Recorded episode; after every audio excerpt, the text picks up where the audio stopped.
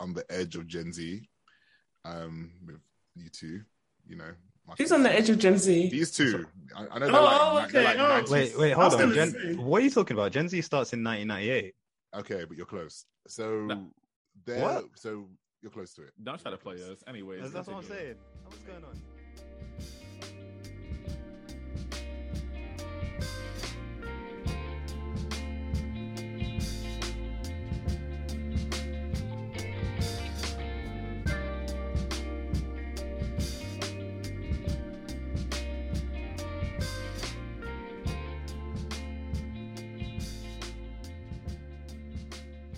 Recording in progress. I do find her kind of rude though.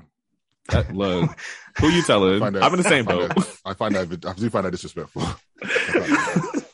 they say recording in progress. Are you okay with being recorded? Girl, It's you not already even said I am. got it or leave. Got it or leave. I think that's very disrespectful and rude. But welcome to This Is We. Happy New Year, everybody. This is the unofficial This Is Us After show. My name's Alex Holmes. And, And I'm joined here, by. and I'm joined by Wait, should, should we do that again? no, it was funny. I Gotta don't, know leave it. what, I, I don't know what we're redoing. I You remember we open for people to talk. no, we, we usually talk. We usually say our name, the podcast we're from, you know, all Oh. that type of stuff. Um, Are you, are you cool? Like, I'm, fi- there- I'm fine. Is, is everything right? I'm we actually need a okay. I'm actually fine. But, Oh, like, okay, cool. Um, welcome to this is we. This is the this is the this is us. After okay, let me start again. Now we're eating. I hate. You know what I hate doing? I hate. I absolutely hate repeating introductions because it's usually fine. And then when people ask me to do retake and redo and restructure and rewind and review and reassess, I can't. I don't like So- this durag. I don't like it. That's what I don't like it. But Because the energy, respectfully. the energy is bringing. But It's just, respectfully, let me just Respectfully. I don't like this durag. I'm sorry. It's got to go. Happy New Year, everybody. Welcome to This Is We. This is the unofficial, but official, but unofficial. This is us after show. My name is Alex Holmes, and I am the host of Time to Talk, and I'm joined by. Me, Toby Rachel, also the host of the Yellow Cup podcast. Eden McKenzie. I am from Don't Let the Stands, a music and culture podcast where I'm marked focus on stand culture. Period. And I am Marquise Davon, the host of the Rational Anger podcast and the Dear Reading podcast. And my aim is to bridge academia and the hood. We out here. And we're here because we have a collective passion for emotional distress. So this What the is hell? this is we. And we've been waiting at least how many months have we been waiting for season six of This Is Us to come back? I Feels think we were told in October last year, were we not? yeah, probably something like that. yeah, yeah. So Yeah. we've been waiting for this new season of This Is Us to come back, and it is finally here. Um, on the show, we usually just run through the latest episode, and then at the end, we have our season's predictions. Now, I don't know whether you all just want to start running into the episode, or do you want to reflect on last season, or what do you want to do? I I think, think we can reflect just a little bit, just real quick, I guess. Yeah, I think a mixture of both. Mm. Perfectly fine, to be honest. Right. What are we reflecting on, guys?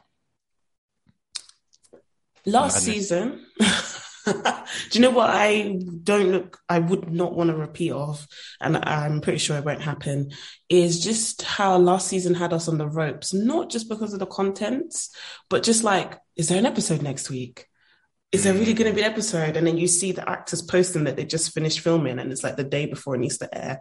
And then there will be like a month break and then two weeks break and we told there's an episode then there wasn't which obviously was no one's fault but the the rona i'm just glad that there's more stability and we know that we will get we will get episodes at least once a week until uh whenever yeah And look, they ain't got no excuses because there's no holidays coming up. None important ones, anyways, that Oh, require it. yeah. Okay, I'm just saying. I do you think we need to address the elephant in the room, though.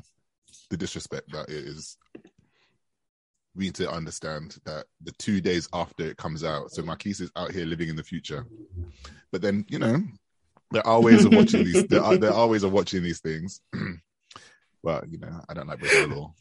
I'm crying. you all love Alex. I mean, I'm, Anyways, I'm a law if you are if you are in the UK and you love watching This Is Us, it it was it is on Disney Plus and Amazon Prime Mhm. UK um two days after the fact. So um I'd argue a day and a half, technically. listen, last week last week you talk about on the ropes last year, last season it had me it had me refreshing the page oh every god! every day. Do you remember Toby? Yeah. Listen, for those a bit of a, bit of oh inside a bit of insider to behind the behind the veil of this thing. Mate, and sometimes I'll Toby come in the group chat trying to refresh the page, trying to find Literally And text each other. Is it there yet? Is it there yet? Because there I was wanna watch it no on my lunch Yeah. break. Uh, I want to watch it at this point, and it's just not there. I'm there emailing Amazon like, I, like, like I'm a big somebody. I'm crying. you know, Oh my it god! happens. yeah, that was it's just the way it happened. So at least we know for sure. I was kind of anticipating going on to Disney Plus today and not seeing the episode, and I was going to come back and cuss, but it was there. Mhm. said it. It's emailed trauma. Amazon. I had to email Amazon. Like I'm a big somebody. I love that. You are a big somebody. Yeah, but Okay. like, come on now, I'm emailing Amazon. Like, Amazon Prime Like, where's the episode? Yeah. Yeah. Um. So yeah. So you said last season on the ropes because of the Rona and the, you Mhm. know the the last minute nature and the mistakes they made in the show. Remember the ovulation test and not the pregnancy Mhm. test and all these different things, and then cutting it short. But what about the content from last season? I think I uh I'm excited to see where Madison goes just because I am officially just like I, I really enjoy Content that. from last season. We I- didn't talk about This predictions. is content from last season. What are you talking about? Oh, okay, She left saying. that man yes, at the Marquise. altar. Yes, Right, okay, okay, okay. I love it. I love it. I love it. Yes, Marquise. Use the force. Come to the Yes. dark side. I love it. So that last episode specifically, I am excited to see what Madison, where Madison will end up in her own personal journey, especially with her relationship to family. I'm also excited to see where Deja is going to go. I want to see if they're going to wrap up everybody's stories a little neatly because I know that they said this season coming up is going to be mostly focused on Kate and Beck, Rebecca. Um, but I'm also happy to see like some of these journeys are coming to a head. So I hope um now that we saw Randall's big big journey in the last season of like his mother and then going along with that seeing where they'll end his journey this time around because I think we hit like a peak with Randall so I'm not sure like how they would deal with the Black Pearsons Yeah. um in this point in time. So gonna- yes, that's my quick get to recap. We're gonna get Ran- to Randall. Today. Yeah, we'll get him. We'll Well, get him. It is, it is Eden. Um, so last season left a few kind of cliffhangers and kind of opportunities for investigation. So we got kind of a scene of what happens with Kate and Toby and kind of answers a few questions to do with what, what happens in the 10 year gap between um season six and you know when they go to see Rebecca in her final moments and everything. So I'm quite intrigued to see how that relationship works. And we saw a kind of kind of a few clues to why there might be a bit of a friction in Toby and Kate's relationship at the moment. But we've also kind of seen what's going on with Rebecca and kind of where they're heading towards with her story as well. And I think individually, everyone's story is starting to look a bit more similar to the 10 year future. Um, Mm. so I kind of just want to see what that looks like in the next coming episodes, really. And I'm I'm quite interested to see how they'll do it within this season because they have a lot to kind of cover. So we'll see. We do have 18 episodes this season though. So We that's have very nice. 18 episodes. 18. and possibly a mid-season break, maybe. You need to mind your business about a Yeah. mid-season break. No, but a, mid, a, mid, a mid-season break You would need to be come through normal. Lucky senders each week. 30 years. 30 years. You know what's so funny? Sorry, I have to say, like sometimes you know when some Americans they start watching Coronation Street or EastEnders and they're like, it's like season seventy-two, episode four hundred that is so twenty-nine. funny. Listen, I don't should we understand how that explain? Should we ex- should we explain what that is for some non-British listeners because they might not No. know what EastEnders or Con- okay, wow, okay. Hey, It's what's up? just- Yeah. I'm no, that's That's not British soap fair. It's a British soap opera. It's a British. It's soap like opera. It's like Uh, our Grey's Anatomy, which Our- goes on forever. No, Yeah. Worse. No, well, it's it doesn't stop. It doesn't It- stop. every day, even Christmas Day. I Day. feel like America. There's no day off. I feel like because Americans actually have seasons for their shows. like we don't have seasons. Okay, it's giving something. Big Brother. You get a new episode every single That's day. it. Telenovelas, Yeah. you get a new That's episode. it. Okay, Monday to it. Friday. Monday to Friday, the soap operas are they're called continuing dramas. Mhm. In the, in the Oh. um on as a as a thing, they're called continuing dramas. And Yeah. there's like a main three, which is Coronation Street, EastEnders, and Emmerdale. Yeah. Mhm. But then they have like the hospital ones, which is Holby City. And That's Casualty. finished now. That's ended. Oh, is it? So it's just casualty. Yeah. It's just casualty. isn't it? Casualty's gone as well, I think. Casualty's gone as well. So Yeah. you could you could say casualty is like Grey's Anatomy, but it's not. It's just another long running hospital drama. And it's Yeah. no breaks. Okay, so it's giving General Hospital. Hollyoaks, Got it. You, you, you just Yeah. Yeah. I was gonna say jump. I was gonna say Days of Our Lives. Is that But then correct? Yes. again, did, did that have seasons or was that just a everyday thing? I don't know, I just guys, I I'm just gonna- I'm gonna admit, Oh. I didn't know Days of Our Lives was a real thing. I thought it was just in Friends as a kind of. I thought that was it, and then one day I heard someone say like it's real, and I, I had no idea that was an actual Uh, thing. I had no just- idea. yeah, Justin Hartley was in Days of Our Lives, if I'm correct. Yeah. Hurrah! Come see, wow! Come see Full Circle. Wow! He was a soap actor, yeah, with his uh, ex-wife. Yeah, Yeah. It's yeah. in the UK, being a soap actor is where your career goes to die. Typically, Mm, typically, yeah. typically, Some, Typically. there's very few actors who have made the transition from soap to like lo- other things. Or there's Yeah. very few that kind of just that stay in soap and then just stay in Mhm. soap for like fifty years. Mm, So yeah. that's the truth. Thanks for thanks for that. Appreciate you clarifying that. Um, so now when you go to Love Island UK and you see why it's a thousand episodes, then I leave that Um, to my roommate. She got that. um, so this episode of This Is Us, season six, episode one, The Challenger. That's what it's called, The Challenger. yeah, it's Mhm. called the Challenger. Mhm. Challenger. Um, what did we think? Okay, should we do mm, witnessing? I don't know. Should we just say what we thought about the overall episode before we go Yeah. in depth? Yeah, let's do it. Um, Overall thoughts. overall episode for me um it was nice being reintroduced to all the characters once again um i don't rewatch them i just go to the new season and i'm like oh okay cool this is this is where we're at now um so it's just nice being reintroduced to the epi- to the characters again um i it's always interesting to see how much time has passed when a new season starts because I feel like there's it's like you're coming back after a gap in Mhm. their lives as well as Mhm. like it being an actual physical gap between seasons. So um it was nice entering, going back and being like, you know, seeing seeing um the state the status of Kevin and Madison, st- seeing what's going on with Toby and Kate, you know, Randall and his stuff, and Rebecca and well, the OAP committee. They're cute. Destiny's grandparents.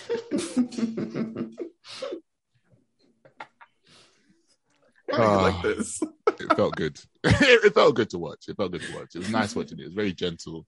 I um, Mhm. but yeah. What else? What did you guys think? Um, yeah, I thought it was. I was okay. So I thought it was slow, but not in a negative way. It was just like, hey, this is an introduction to a season that is going to distress you. So let's give you, you know, a quiet, gentle episode. Because if you think about like first episodes from the last season, I almost vomited. Like that first episode, it was so bad. Like as in, that's when Laurel just had her gasp, and that's how this Mhm. podcast started. Yeah, Because yeah. literally, I was like, me and Alex watched it at the same time, and I just texted Alex. I was like, Alex, and he was like, Toby, and then we spoke on the phone, and then the podcast was born because it was like we need this collective therapy, and people listening need it. Today, um, because I just watched it now, um, with this episode, I was like, I see what they're doing. They're showing us the contrast. I'm not going to get too too deep into it, but they basically made me mentally revisit the very first episode, and I was like, oh my gosh, this is coming to an end, and this is going to be distressing. So I got worried when nothing major happened. I was like, that means the big stuff is coming. Yeah. I agree. thoughts. At first, I was like, "Yo, this John mid right now." Oh my gosh! Um, but I did enjoy the slow burn of the episode, though. Like by the end of it, I was just like, nothing exciting happened, but I think a lot of seeds were planted um, for the rest of the season. To be honest, so I thought this was a good way to kind of prepare us for like, oh, here's some things to kind of look forward to. Um, I also did like the history of like them including the challenger there because I definitely remember family members talking about it, like telling us when we were growing up, like, oh yeah, this is what happened when a teacher was on the John and da da da da. Um, so I think it was a cool way to really introduce some things that we might see um, leading throughout this um, season. Okay. Um, I have quite a few thoughts. Um, there were some some parts of it that I was just like, this is really interesting in terms of culturally, like the idea of you know wheeling out the TV and you know kids watching the what what, what launch was it, Marquise? The challenger, the, the Challenger launch, and then obviously that terrible event happened and everything. Um, I was just like, wow, I don't know if we, I don't think in the UK we kind of have that experience of like watching big events in TV hmm about the country happen in the Mhm. classroom. Oh, Um, we I- that that was a, if if I can speak to that, that's actually something that happens a lot. So we watched it. We were watching TV for 9-11. We watched TV for Obama's um inauguration. We we were Oh. in school for a lot of these big moments in history. Now Wow. we it was just because teachers didn't know what was going on, so everybody was trying to keep up. And so I remember being in Oh. kindergarten, and they were just like, "Oh, this whole thing just happened," and I was like, "Oh snap!" Uh, but kids don't really comprehend it, which is why I Mhm. related to what they were doing with the Challenger Mm. in this most recent episode. So Yeah. if that's a little bit more context of how like American people Yeah, operate no. sometimes.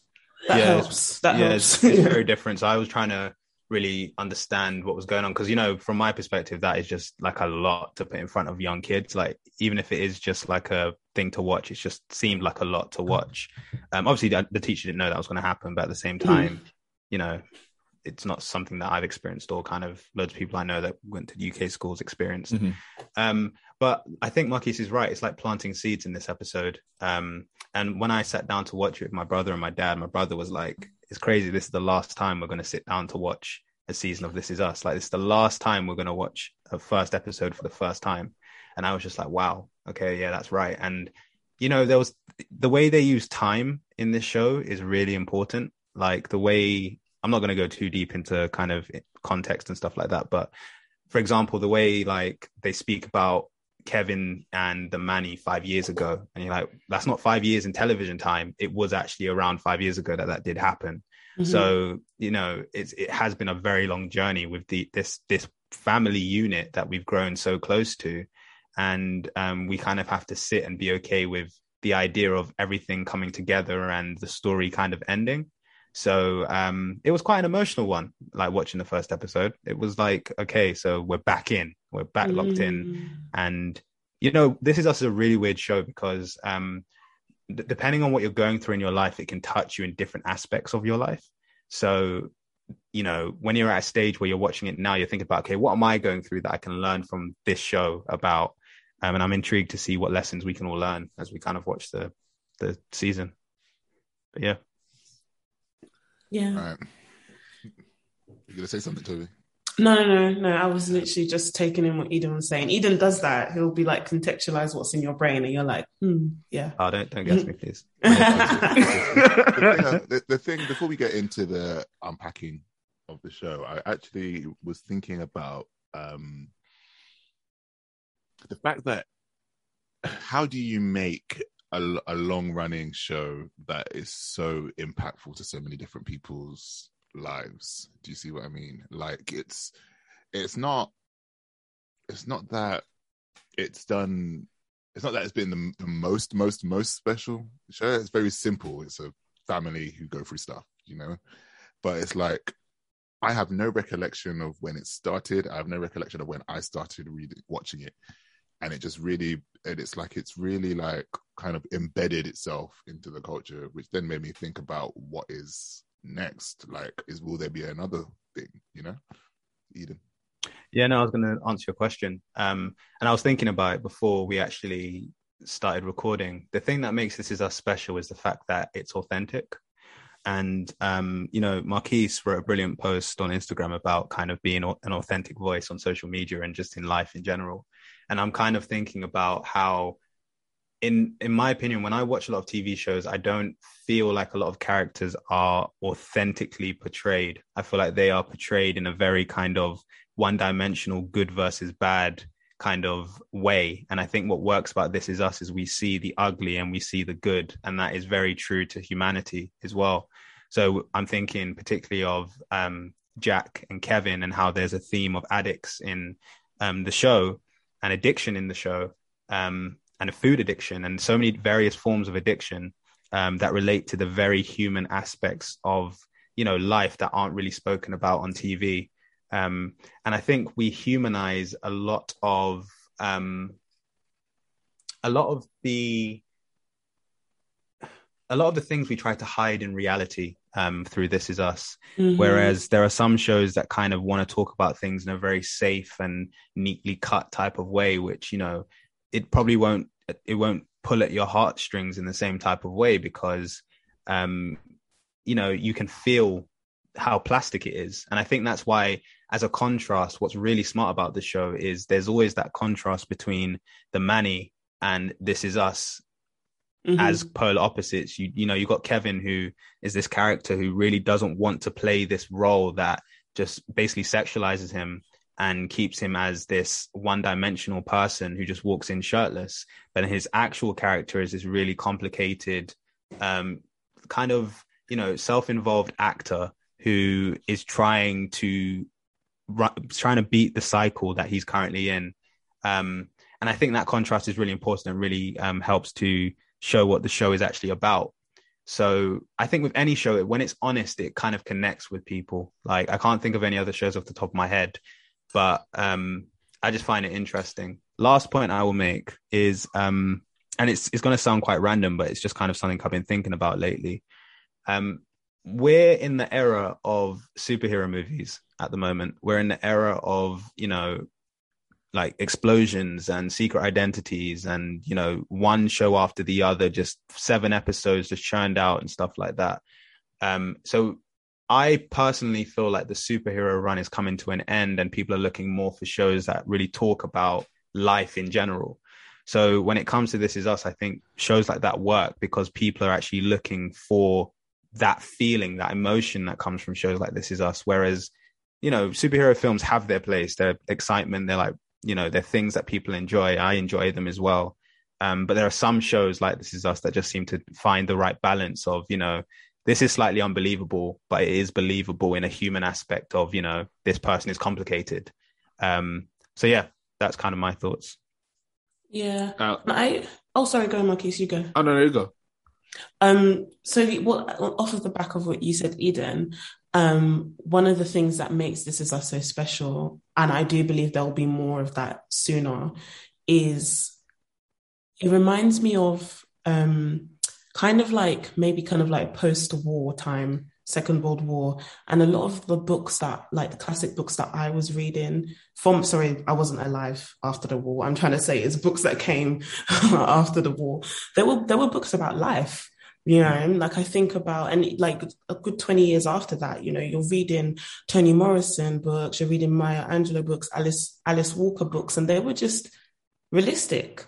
They were books just about people their friends, their family, and life, and the nuances of emotions and how your emotions fit into fit into other people's lives and how your actions are consequences to this and that, how your parent, the way your parents parented you, how that impacts you, and it forces us to look at ourselves um, rather than completely escape. Like what you said, Marvel and watching things like Stranger Things on Netflix, watching Money Heist, that's escapism. Mm. I'm not sure if we are post pandemic, if we are post pandemic, if we want escapism. It just feels so far fetched.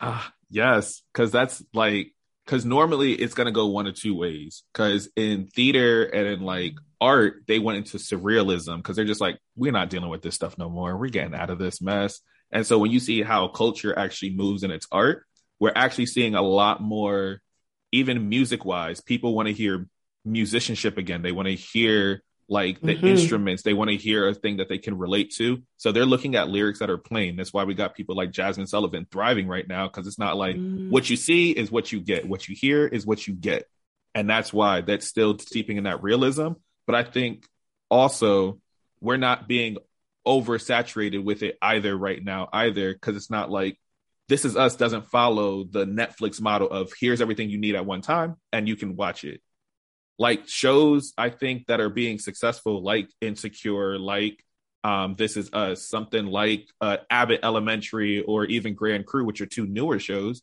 is that it's not a capital M in message in what they're trying to portray right now. They're not trying to teach you something. I think people right now are exploring like what does human connection look like? What does a flawed human look like? Because we haven't had it for so long. So I think this is us works because we actually have time to breathe with the character's decision and wait to see what happens next. And I think that's why this model of television will always be the best model because it's not like I can just watch 10 episodes straight and forget what happened to these characters. Now I have to wait a week to be like, damn, Randall, did you really make that decision? Can I sit with this? and then come back next week, remind myself of what he did and see what, mm-hmm. how he moves next episode. So I think there's still like that bit of TV of like the episodic, like week to week that allows us to sit with our characters and grow a lot more accustomed to them a lot faster. And so I think that model is going to work in why we are so attached to a show like This Is Us because it is let me breathe with you for a second because you said, "Oh, you're making me mad," but I get it because I would do some dumb stuff like that too. So I, I like what y'all brought up in terms of like how does the mm-hmm. world move, and then how does like TV and art really shift what we're looking for right now. So really, Mhm. really cool points. I'm not gonna go too much into this because it's not that kind of show. But um, I, do, I, I, I personally do, do think it's to do, and across the industry, it's going to be a lot. A lot of writing is becoming, as you've all said, in some way, shape, or form, about connection and the human experience. And I think it's um. So I, I don't think that hero movies are going to go, but I do think we're going to get more humanized hero movies Mm. and we're going to get Mhm. more humanized characters. And I think that you're right, Marquise and Toby, and what you're saying about the episodic nature of this and the fact that we have to wait um, for this stuff. Um, all right, so let's go into the show. so, um, all right, so we see the the challenger. I think at the very beginning.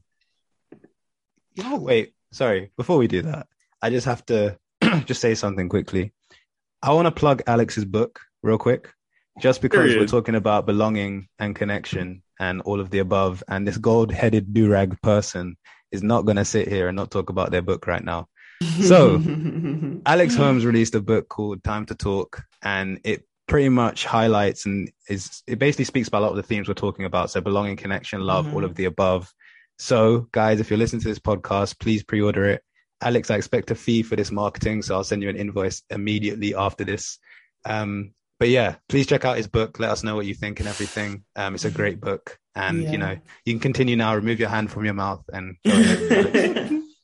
It was voluntary, so the fee will be. I can't.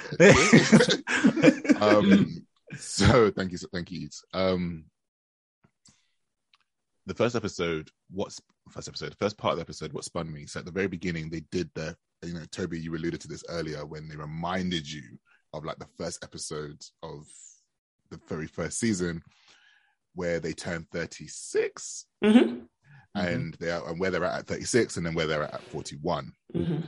and um and obviously it goes back to when um the big three were in well okay this is gonna sound really bad when the two of the big three were inside of um rebecca and Oh my god! like, i don't know how to say this. I was like, "What are you gonna say?" when kate when, when kate and kevin were inside rebecca. Mhm. all right. And um and um and like when it was jack's birthday and she was doing that that sexy dance um jack they flash back. They flash back to where Kevin is, and Kevin is out here winding up on some on some gal, some gal in some apartment. But he also said it was it all changed for him in 1980. Is it 1986? 1986. 1986. 86. when, when the when the Challenger launched, and I was like, waiting for, and if you know, and obviously throughout the show we see, um, we see what the challenger was and what happened. Mhm. there. But um, so this whole traumatizing event that happened for these kids, um, what do you think about that? I know that we've been through as a generation. Um, we are millennial, kind of on the on the edge of Gen Z.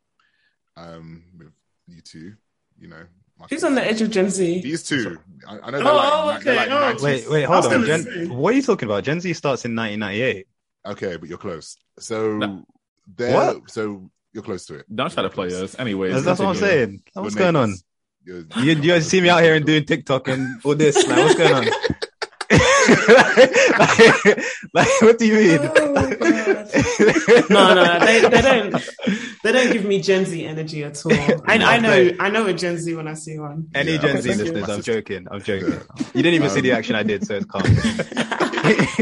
um w- okay, Marquise mentioned this earlier, you know, like when Mm-hmm. we had to when we when we learned about 9-11, we learned Mhm. about um in the UK we had the the um there were loads of police shootings that happened. There was a lot of terrorists kind of um you know propaganda from the UK about Mhm. um on on on London buses because what I was going to say to your Mm. point, Marquise, about the TVs rolling, we had TVs in each of our classrooms um, and in secondary school. And when all of those things happened, then they put the news on to show us what was going on. Um, Oh, they did. They did you do in yeah, your we school? did. Yeah, we did that in Oh. high school, and even in primary school, we, they rolled in the t- like it, that's a, they rolled in the TV for us. Really? basically. Oh, So wow. I, I Listen- related to that situation. I'm In- shocked. I'm shocked as well because in year six, I was showing white people in front of pyramids. So, you know, Yes. Yeah, they would roll in the Black History Month. They'll roll in the TV and we'll watch Roots. That was really it. Yeah. Roots. We watched, yeah, Ah, Roots. Roots. We were Yes. watching Roots at school. man. Don't play. We had to watch. We had to watch Roots damn near every single year since we turned four or five. Like Wow. they, every single year. No, not even Roots. it was, no, our parents Not made Roots. us do it. No, Not Roots. I, remember meant, my- my I dad- meant Mississippi Burning. Sorry. Mississippi, not Mississippi Burning. Yeah, yeah. No, Mississippi I, Burning. That's I, what I I, didn't any of that stuff until I was like in year eight or nine. Um, Wow. Yeah, I was not what we were not what we were. Yeah, we were taught about the in, the industrial revolution. They talked about the slave trade. My dad said, "Hell no, here's the DVD." That's how I learned about Toby and Kunta Kinte. oh right. Okay. I was like, what? So, I was like, um, wait, what? So, Me? traumatic events at such a young age. What do you guys think? On on um on that watching that i did i did go back to 9-11 and i went back to 7-7 which was the london bombings um and kind of like how our parents all spoke to us about it or how, how they didn't speak to us about it. And i thought it was so interesting to see jack and rebecca do their best. Um as much as i sometimes talk down on them in that moment they did their best because I found it interesting. They were like, "Did we do it right? Did we do it right?" And they were intentional and irrespective. I think what happened that day still negatively impacted someone like Kevin, you know. And but they tried. Like you watch them actually try. Um, you do see Jack be a little bit. I think Jack was more like, "Oh, Kevin's fine. Kevin's fine. He doesn't think it's real, but." He did think it was real. He was just saying it's just TV, it's just TV. It's very ironic that he grew up to then just do TV, just do TV, Mhm. just do TV. Um, that's how much he wants to pretend that things aren't real for. So I found that event and how the parents reacted to it with love and with intention, and then seeing how they all grew up differently, I found that quite interesting. And I can't lie, it made, and this is what this is us does to you, it makes you think about yourself. It's not even just projecting. You're fully inserting yourself into the situation. I think it's more than projecting because I was like, oh my goodness, when I become a parent, I'm I'm going to be sitting there going, it's my first time, it's my first time. But is there grace to saying it's my first time, it's my first time doing these moments? Because whatever you do is going to impact that little human forever. Mm. Parenthood is not a joke. No matter how much you love them, you might not get it right, and you may never know that you got it wrong. Mm. hmm But that's real. Like, um, I'm thinking about it too, and I'm even just thinking about my role as a teacher. There are times where, like, even last year, we had to explain, like, what did January 6th mean to these kids? Like, what did that year of Mm. protest mean to these kids, and how do we explain it to a child in a way that doesn't feel traumatic, in a way that doesn't make them feel hopeless, in a way that makes them feel good, but not good, but like I can go on to school the next day without also re-traumatizing them either. So like there are real techniques to have like, oh, how do I actually have this like complex conversation for like a 10 year old? Mm-hmm. Um, and so that's really what I was thinking about was like, damn, did I did I do a good job when I had to like lead a conversation on, yo, this is what happened and this is what it means and here's how it can apply to you. And also like a lot of them are getting their own experiences with things that are happening in the world. Like we we watch the news every morning, but for something like that to be like right in their front porch and they're in the street that they live on, that's a different kind of space to kind of talk to them about too. So those are that that moment I could definitely empathize with how the parents were Jack and Rebecca were moving. So mm-hmm. yeah, that was like what I immediately thought about when I watched that scene. Mm. Yeah, I think I think it's interesting because you know kids interact with these things in in very different types of ways, and I think the way that each kid, each one of the big three interacted with this situation was really unique to their character. You know, like Randall talking about, can we send macaroni to the house of, you know, this family who's kind of suffering at the moment, or Kevin kind of being really internal with his emotions not really knowing how to process them properly um, and Kate kind of just you know it's, it's, it's like a kind of mellow depression type of energy that she seems to have when she gets a bit upset. Um, but it's just interesting because thinking about like growing up as a child, there are so many things that your parents explain to you that when you get older, you're like, rah, that is kind of crazy. Like, um, for my for my own kind of experience growing up, I grew up in Tottenham. I first started off in Tottenham, and um, my road, I didn't realize how rough it was growing up until my parents had to explain to me, like, you know, when the doorbell rang this time, it was because this person was selling drugs, or you know, this time when um, there were like fourteen-year-old girls doing prostitution on our road stuff like that. There's just things that, like, girls that I used to see walking down the road and stuff that you don't really process until you get older, and you're like, wow, like there are some really serious things going on in the world and stuff like that. So I can only empathize with these children as they kind of watch the TV screen and they see this really traumatic thing. And I think the adult's reaction is kind of what what kind of triggered some emotion there as well. Because, you know, one of the things that you're kind of I imagine most fathers try to do is stay stoic when it comes to interacting with traumatic moments when it comes to children so they don't panic themselves.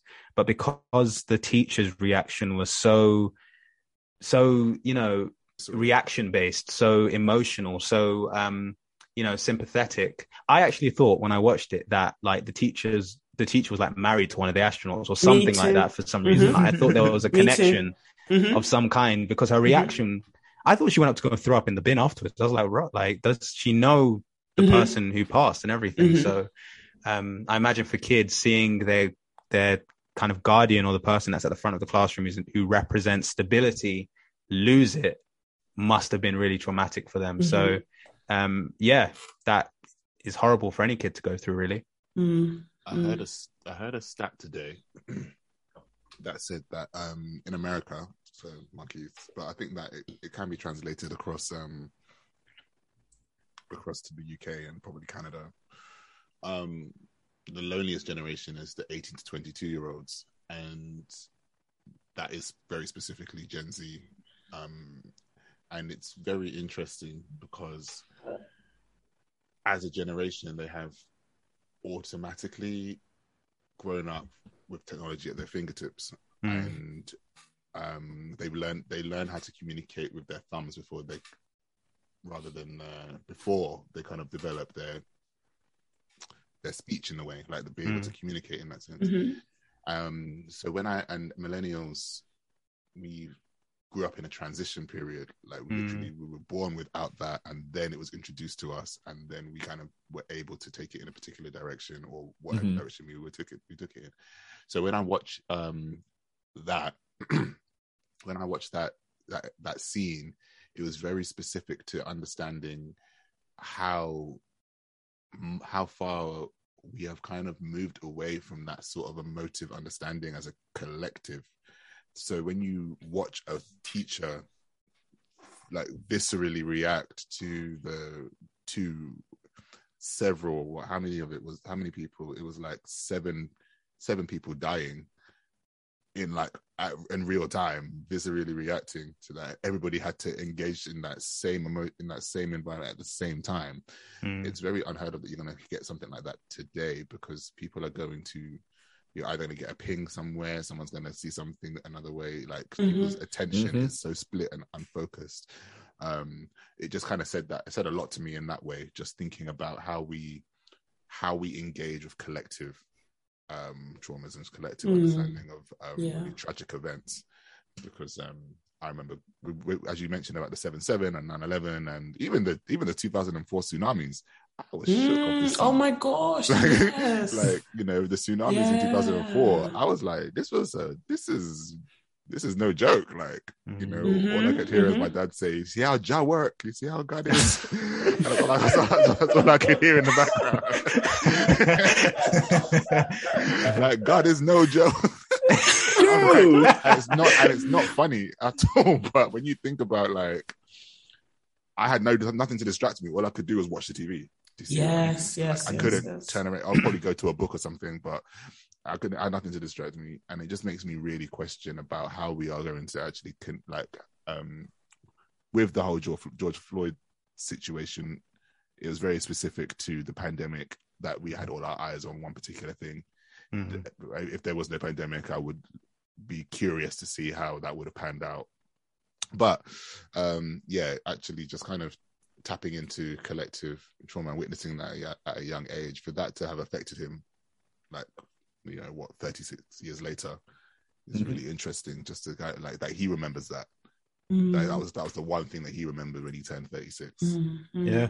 And, I, and just on that point, I think you know, as Black people, even you know, from different countries and everything, we can we can all relate to continuously having to empathize with what we see on our phones, because like even like Alex made the point of George Floyd, but you know there are a multitude of images that we saw that were just so graphic and kind of very traumatic to our mental health. Like I personally just remember being so tired like ex- like mentally and physically and spiritually exhausted during what happened with George Floyd, Tony McDade, and you know all of the kind of um, what was going on in the states at the time, but also you know growing up and hearing about um, uh, Stephen Lawrence, for example, and you know Mhm. his story. Um, and for any Americans, feel free to research that story because it's a, a horrific story that you know is still going on to this day. Um, but yeah, we we as black people we've watched that, and I was very intrigued to see Randall's reaction because we had that episode at the beginning of last season where they were watching the TV screen and you know Black Lives Matter and everything, the marches and everything was going on, and they couldn't watch it, and no one really understood why that was particularly triggering for them to kind of engage with.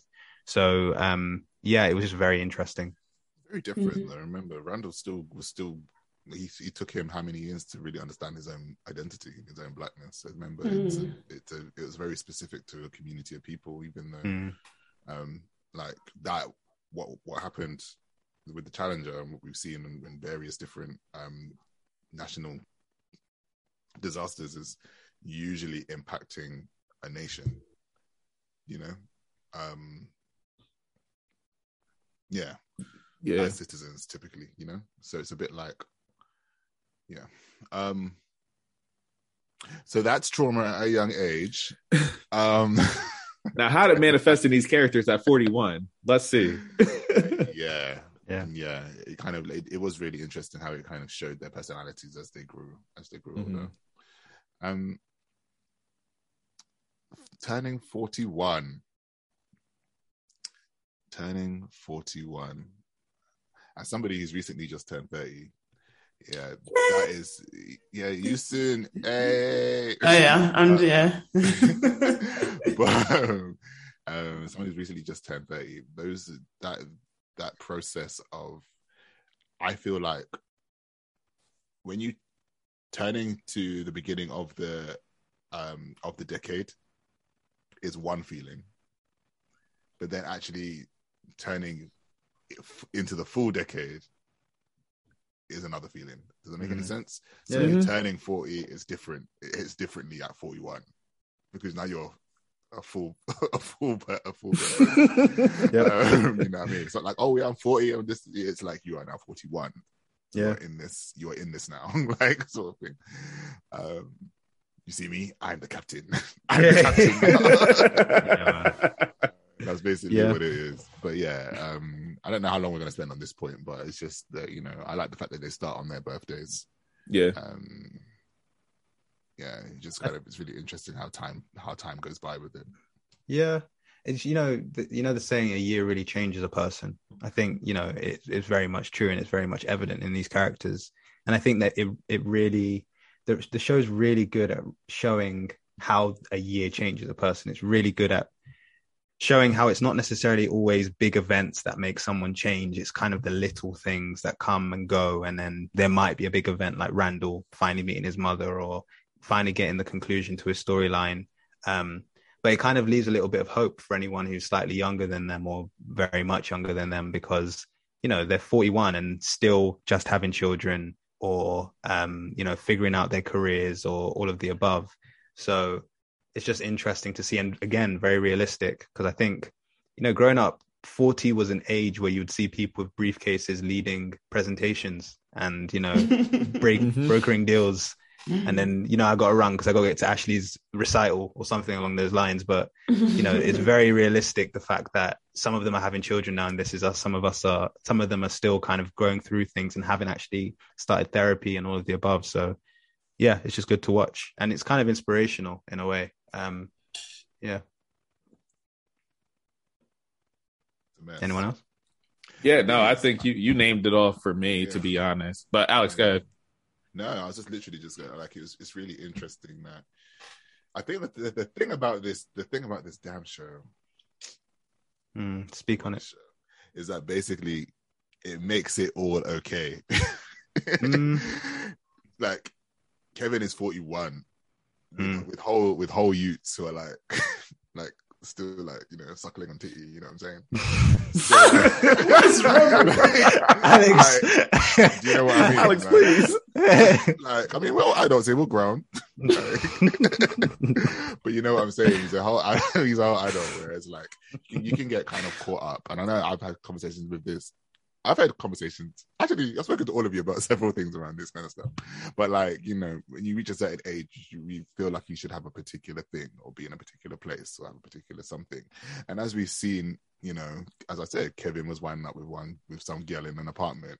Kate was Kate, Kate was on the floor trying to like pick herself up, um, and then I mean Randall was like in a high flying job, like you know, being, you know, being surprised by that corporate America situation. So I feel like I feel like forty one, and the fact that it's an odd number, I feel like it was nice to just be mm. there with them mm-hmm. at that point. Um, does anybody have anything else to add before we move on? No. No. Toby, Toby, no. No. Marquise, no. All right. I'm good. Um. All right. So then we ended up we ended up with Kate. Kate, our beloved Kate. You know what? She gives me a collective sigh every time she enters the screen because I'm always just like, "What we're we gonna see? What we're we gonna see now? What kind of foolishness are we gonna see? What are we? What are we? What are we going to endure? Toby. Um, it's interesting with Kate because obviously we know what's going to happen. So we're trying to, for me, I'm watching her every move to see if it's her or Toby that causes a breakup or if they the breakup just happens. But we know like she goes on to marry philip the english teacher. So it's just and we've had those type of storylines before with this is us where we know something's going to happen but we just need to figure out how and why. The first one we ever got was jack's death. We knew he was going to die but we just didn't know how. Um and and that was kate's fault. I still that's the hill that i um will always stand on I won't I won't die on that hill because no one needs to die on a hill, but that's the hill I always stand on. And I've got a feeling that Kate would be the reason that this breakup happens. She, you know, that teacher will probably fall in love with her and she's like, oh my God, he's paying attention to me. My husband, he's not here every day. I could be wrong. But um, uh, uh, so because she, you know she was feeling it last year. You know she was feeling it last year. Yeah, it's true. You know what? Me, that, that's the thing. We're just gonna have to sit and wait. And because we all have these preconceptions about these characters and the way that they have behaved before, you, you kind of like judge them already for something that's going to happen and you don't know what. So with with Kate, I don't know.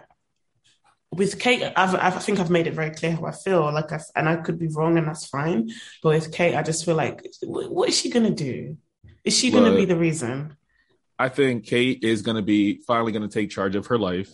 And I think she's going to be like, hey, what I need right now is consistency, and you being away is too inconsistent, and you're not able to fall like fully into me.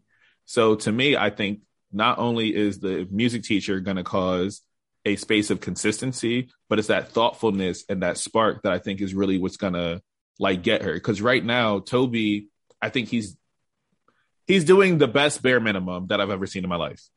Um, right now, so it's just like he sent her the flowers, and he kind of was just like, "Do I still got bare minimum?"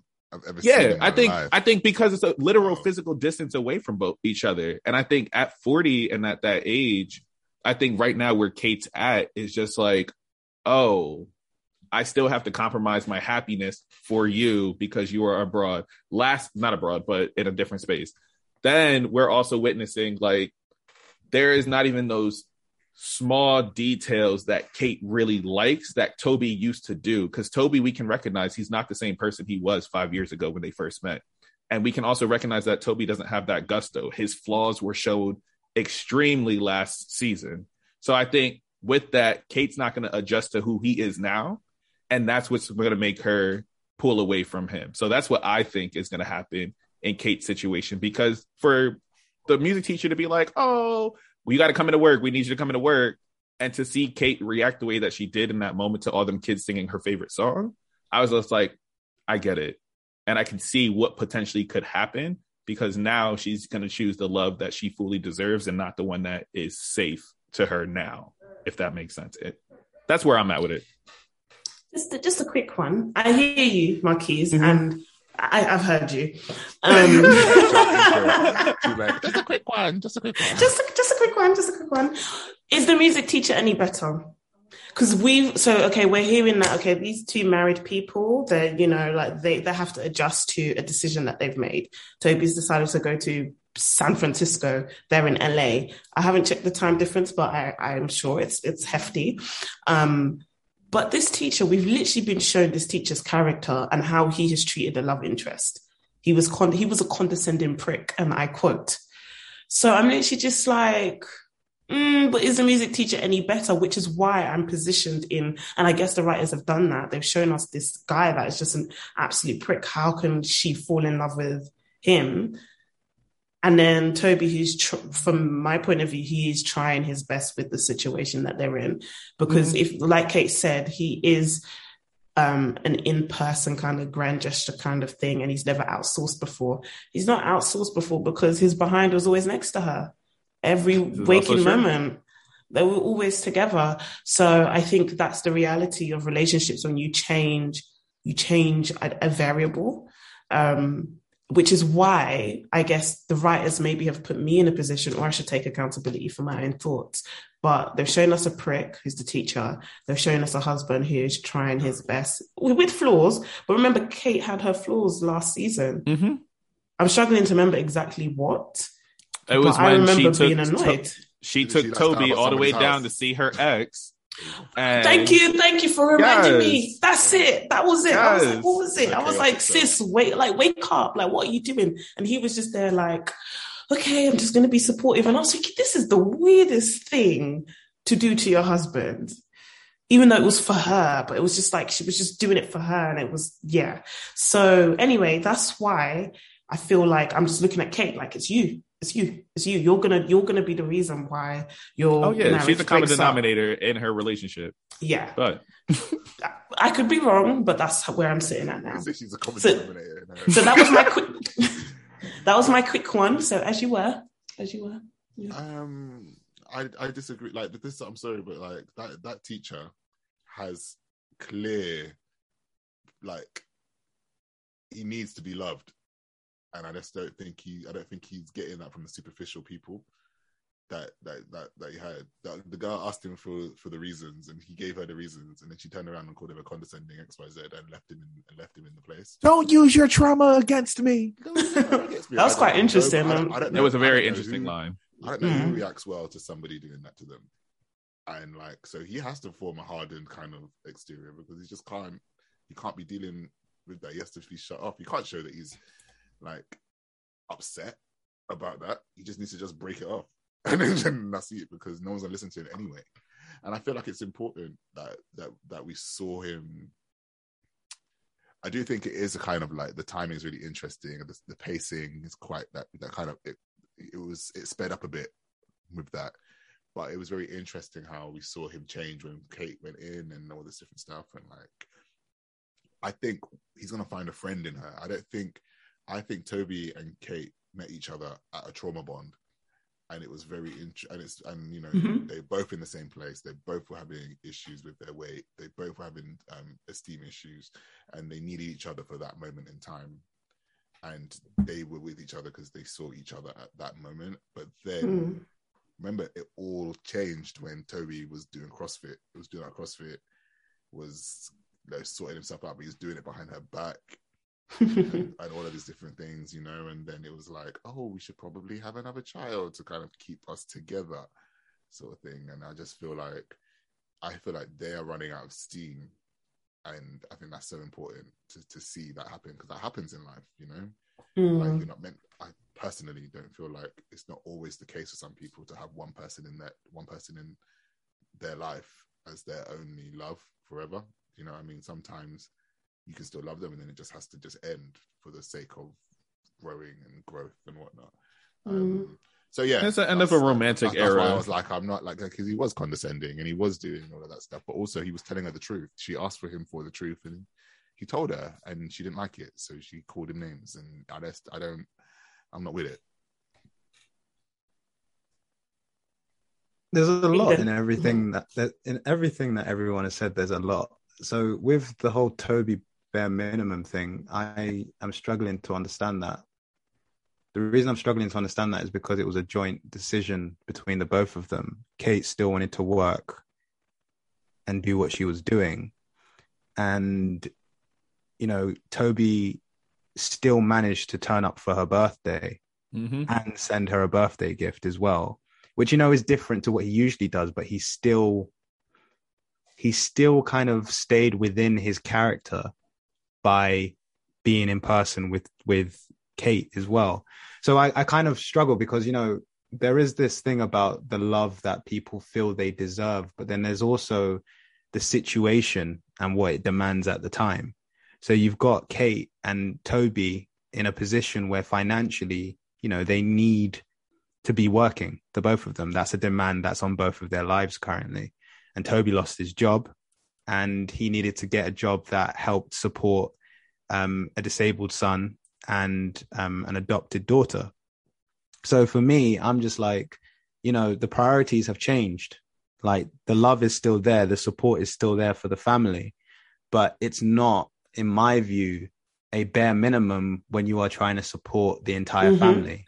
Yeah. Um, so I kind of look at it like the thing with Kate is she's very indecisive, and also she doesn't take responsibility for a lot of her stuff.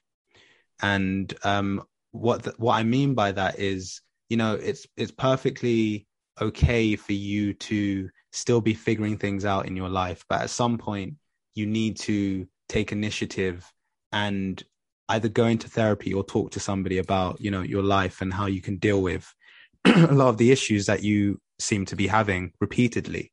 Mm. Um, and with with Kate, she's the only one out of the the big three that hasn't gone to therapy yet. And this Yeah. is something that I will continuously say. Like, although we can feel empathy, sympathy, and compassion for Kate, she also needs to take take the lead at some point and allow us to root for her as well.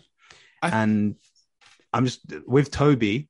Mhm. My thing is, yes, he has changed in terms of going to the gym and working out and you know making a, a difference to his physical appearance but for me his character hasn't changed he was still the person who kind of laughed in tough situations and made the best of most situations Um, and it's only, yeah, I think it was Marquise or Toby, one of the two of you brought up the fact that his kind of, his trauma, his trauma came up later on in the season and we, we, we started to humanize him. Mhm. Um, but I don't know. I feel like, I feel like Toby, Toby is the one that's getting bare minimum, if I'm being honest. I, I Like- actually disagree because when we watched last season, Toby was the one who was just like, "Oh, you don't got to go back to work. You don't got to do this music thing.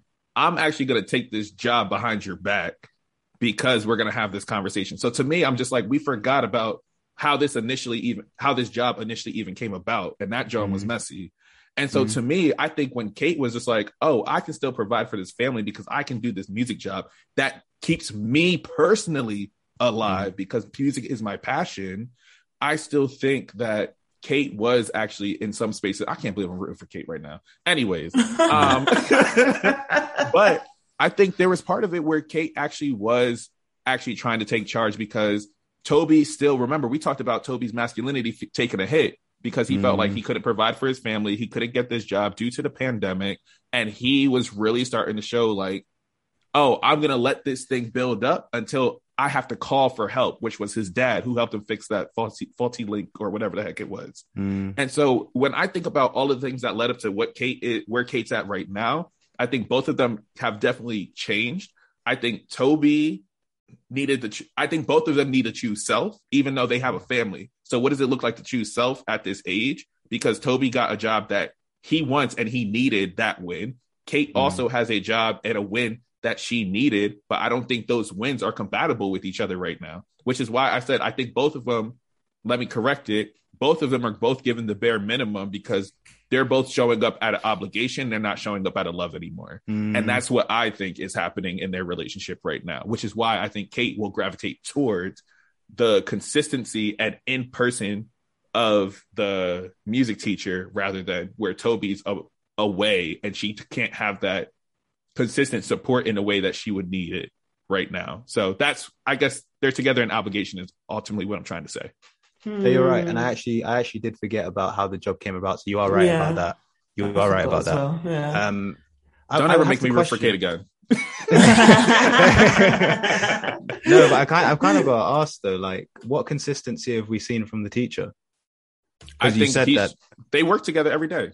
I don't like the consistency that I have with my coworkers, but when you're in a space working with kids and you're both doing something you're both passionate about, you can't help but notice like, oh, we both love music, we both love helping these kids, so they're going to see each other in a light that the other person may not always get to see them in. So I think So that's passion- just a, a So you're, you're, talk, you're, hated you're talking about passion. You're talking about passion, not consistency.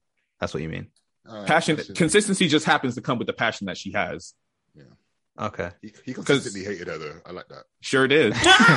He consistently was just like, who, like, he said, like, "You're he mediocre." just like, like, what?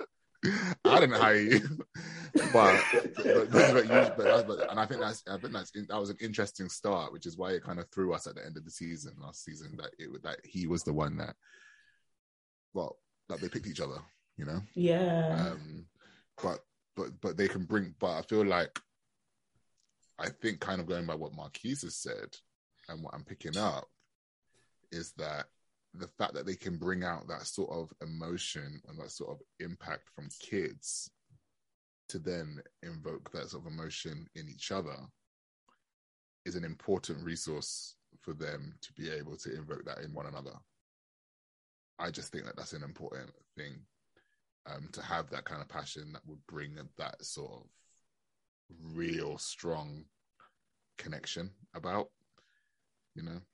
And honestly, that's why teachers be dating teachers. Mm,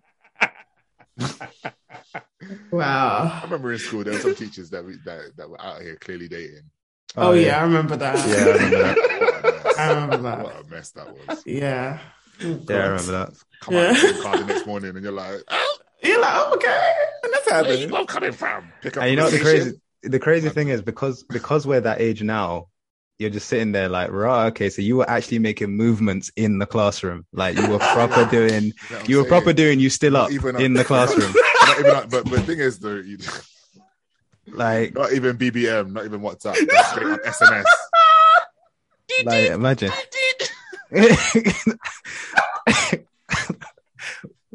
Wow. Straight up 10p That's actually so crazy. In Yo, that just took me classroom. out. 10p texts. No way. We're, we're, we're here trying to, we're fighting for our lives trying to learn these ABCs and you're flirting. You know what I'm saying? You're out here doing, you know what I mean? While all of Trying us to are do the struggling with Pythagoras' LOBEs. theorem. Oh my gosh. Everyone's out here doing higher paper, middle paper, and you're out here doing other things. Anyway, We're oh, trying to do Oh, God. GCSE and you're in a club doing unts unts. we, we, Like, no, these teachers are taking the piss. I'm sorry. They were actually they were low-key About taking have another piss. life. You And then shouting, shouting at me in the corridor. No, Yeah, man. Yo. Um, Kevin was in the garage, and I was a bit, and I was, and I was a bit like, respect yourself, my friend. You have the money to buy yourself a place to be around the corner at the very least. Why are you in the garage? I get it. I understand. You know, be close to your, be close to your, you know, your loin fruit, and really ah. understand, and really understand that your, you know, your offspring is there. The Alex, gems take of off, your- take off, take off this direct. Take off the direct. the gems of your scrotes. Take off the, take off Go this direct. Toby.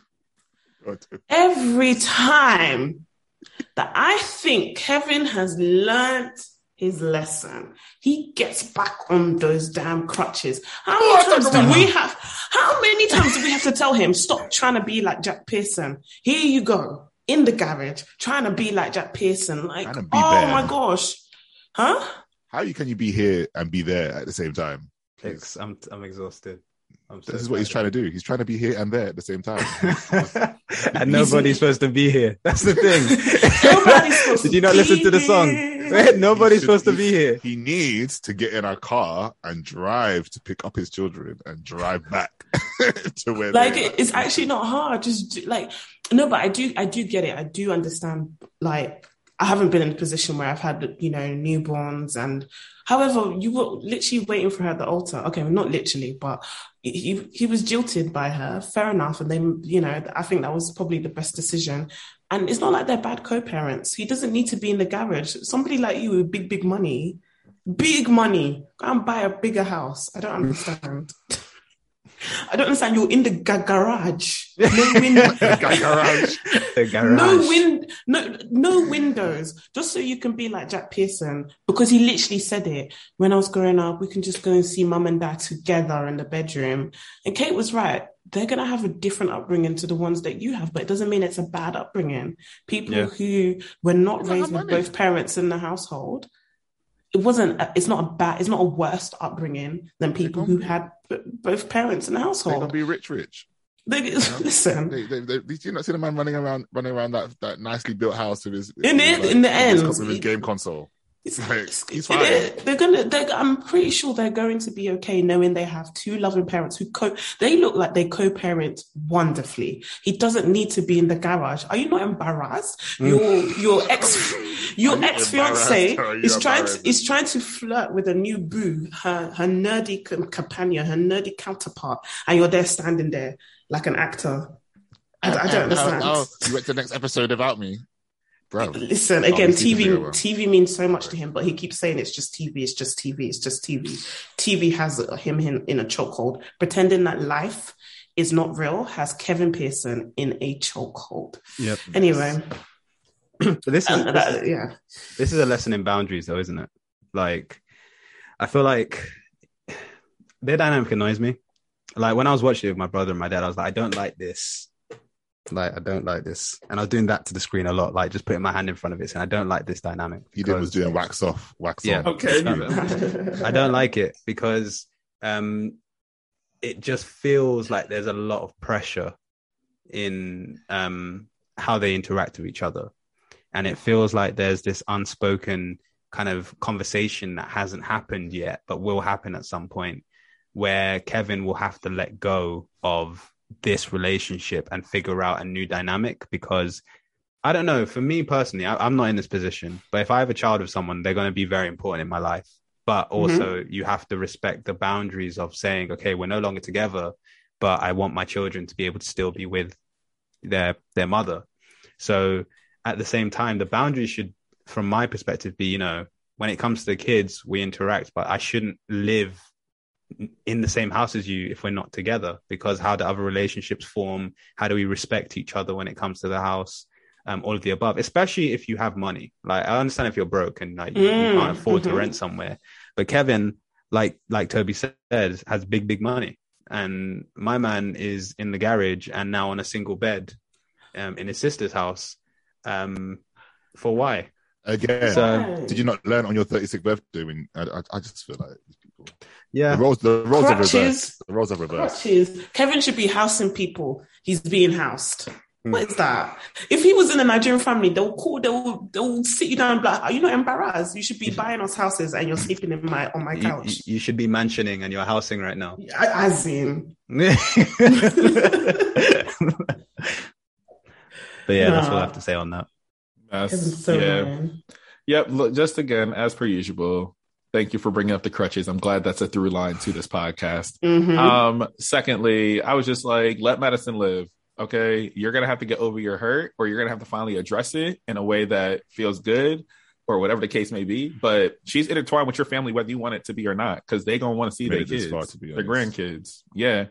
So at the end of the day, I'm just like, Madison is in a space where I'm, ha- I was happy to see her start moving on and find somebody who actually can give her what she need. Ooh, I guess that's how Kate and Kevin parallel. Give you what you need. Okay. There's her nerdy little dork fantasy boyfriend or boy thing.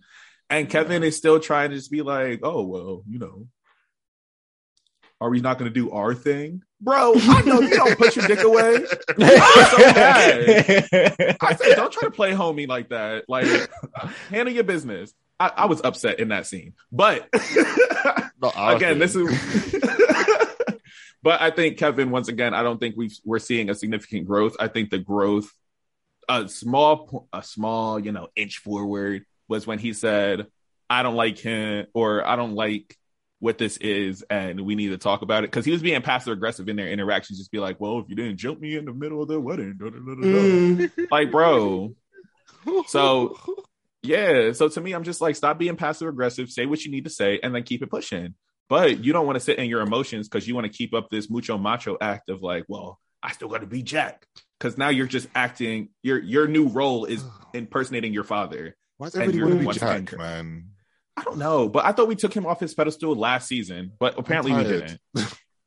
So that's where I'm at with it. I'm happy for Madison. I'm rooting for that nerd boy, and call it a mm. day. And her book club. As I said, you know, I'm surprised Madison made it. That I was really sure she was going to die at the end of last season. I was very, very, very. Madison very made it. certain. Calm down. He made it to the she end. made it. made it to the end. Like she's here again. She's still here. You know, so she, I guess she has to live a life. You know, so date who you want to date. Do what you got to do with your little book club. Your little nerdy friend. You know. Yeah, yeah, and that book club was interesting. Um, it, it's a nice meeting, and kind of that. I, I want to see how that new character kind of is used in the story and everything. Um, but talking about book clubs, time to talk um, is a book that has been written by Alex. Um, now, if you use coupon code,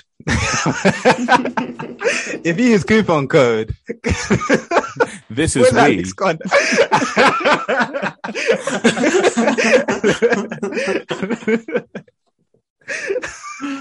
we. Alex gone? Oh, Okay. God. Y'all finished or y'all done?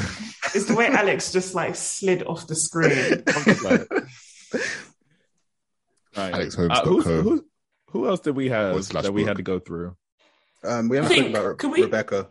We've yeah. Rebecca. Re- oh yeah. Oh God. No, Did haven't. anyone feel with Rebecca? Did anyone feel a sense of frustration on not knowing what the word was? Yep. And literally, as she was like, she's looking at it on the book, but it's blurred. Yeah, yeah. it's She- right there on the tip of her tongue. And I was so frustrated. And then when she finally was like, it was caboose, the sigh of relief I got because I wouldn't have, I didn't know, I'll be honest, I didn't know it was caboose. It's not, you know, in my vocabulary. So it was like, I did know what the book was. Oh, did you? Oh, yeah, we had So- to read that book. Oh, okay. So for me, it was literally like, I don't know what she, I wish I can tell her. I wish I can give it to her. Mm. And it was so frustrating. And I won't say that, oh, I know what it's like to, to have the, her condition. So I get confused sometimes if it's Alzheimer's or dementia. I know it's a transitional thing. So forgive me. That's just um, lack of ignorance. But her to, I don't know what it's like to have a sickness, but I think I got a taste of what it's like a little Mm. bit. And I thought that was quite interesting how they presented it towards us because personally, I've never seen the um, Alzheimer's or dementia, I've never seen it um, presented on screen in that way. Usually it's from the perspective of a younger family member watching their relative maybe not be able to remember things, but not that Mm. actual person knowing that they know, but they can't find it Mm. but it's right there. Yeah. Um, so it was quite frustrating. I found it quite sad, actually. You know, it's one of those things for me. It's like um, with this whole COVID thing, this this thing that's hiding behind bushes and stuff for us when we go outside, and all this different stuff.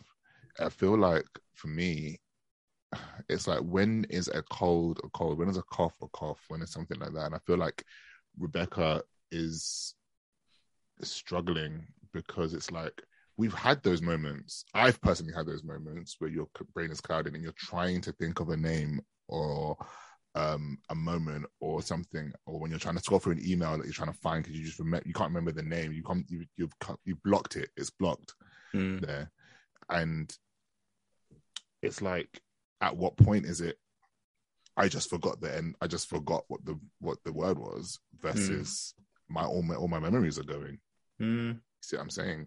And so that's why sometimes I think it's really it's like it's a really weird self fulfilling prophecy in some places, and then obviously some places it's like she's been told that she's got these pressures and these kind of things, these plaques that are growing on her head, and Mhm. all she can think of is, oh my god, what if I lose all my memories or the things that I've got? And then when she's trying to like have this stuff, have trying to remember these things, she's putting herself in a tizzy because you know when you're trying to remember something and you can't remember it, and you put yourself under pressure trying to remember something Mm. And you and it means that you just go deeper and deeper into not remembering it.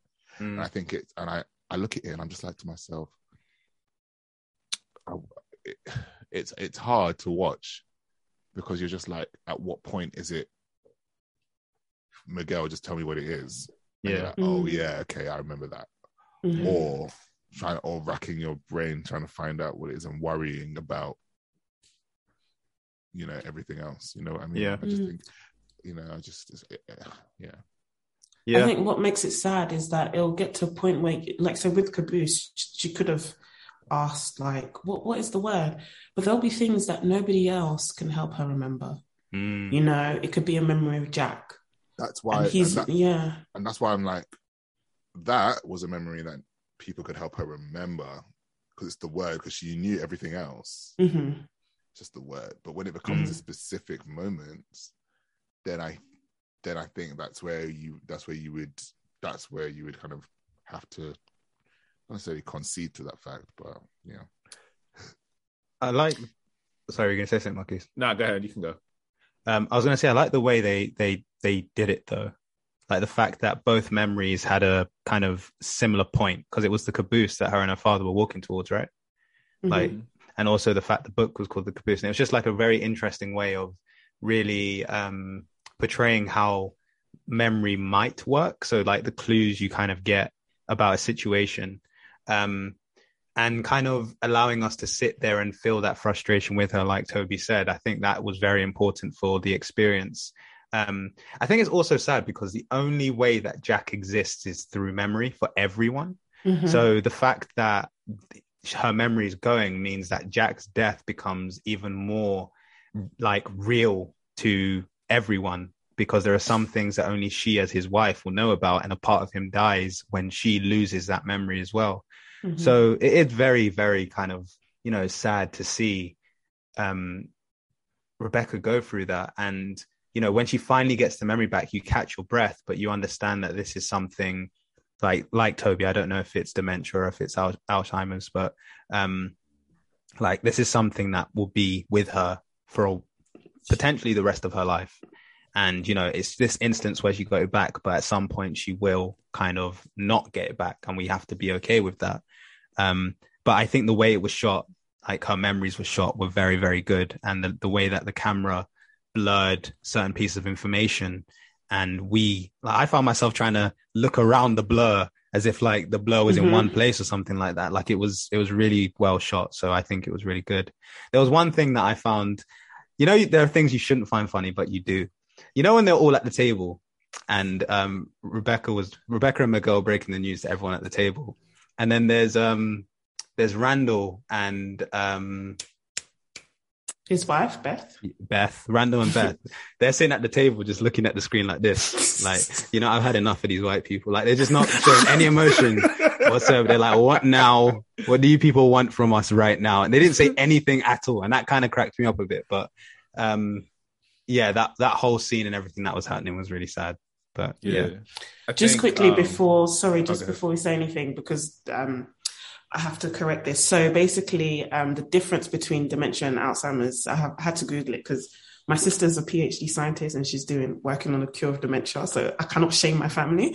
So dementia is a general. I'm reading this is a general term for decline in mental ability, severe enough to interfere with daily life, while Alzheimer's is the most common cause of dementia. Ah, Just so we we actually Okay. Yeah, give respect to yeah yeah. but also, Yeah. I don't think Rebecca has dementia. Oh, did we just? Oh, what does she have? No, I think it's a It, it's Go ahead. because when they because when they when they gave her the diagnosis, it wasn't they didn't mention dementia or Alzheimer's. So I was, Oh, did it not? Oh, okay. It's a degenerative. Um, I forgot the exact wording. But it's recap at the beginning of the. Oh, okay. season. Unless it's stated like, explicitly elsewhere, It's- or if it or if, it, if it's synonymous with the same thing. I just I've just not heard them say you have dementia. According to um Google and what Mandy Moore has said, she is in the early stages of Alzheimer's. Early stages of Alzheimer's. Okay. Oh, Yes. okay. So which will cause Which- dementia? Yeah, yeah. Yeah. Yes. Because they didn't mention it, and I was just like, this is really interesting that, that they've not said that Right.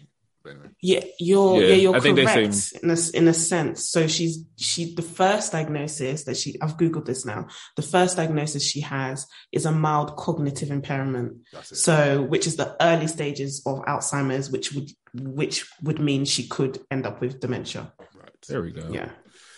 Google's our friend. Um, I had two two things to talk about because I think um, first and foremost, caboose comes from the German word caboose, or yeah, it's spelled with a K though. Um, but it also means cabin on a ship's deck.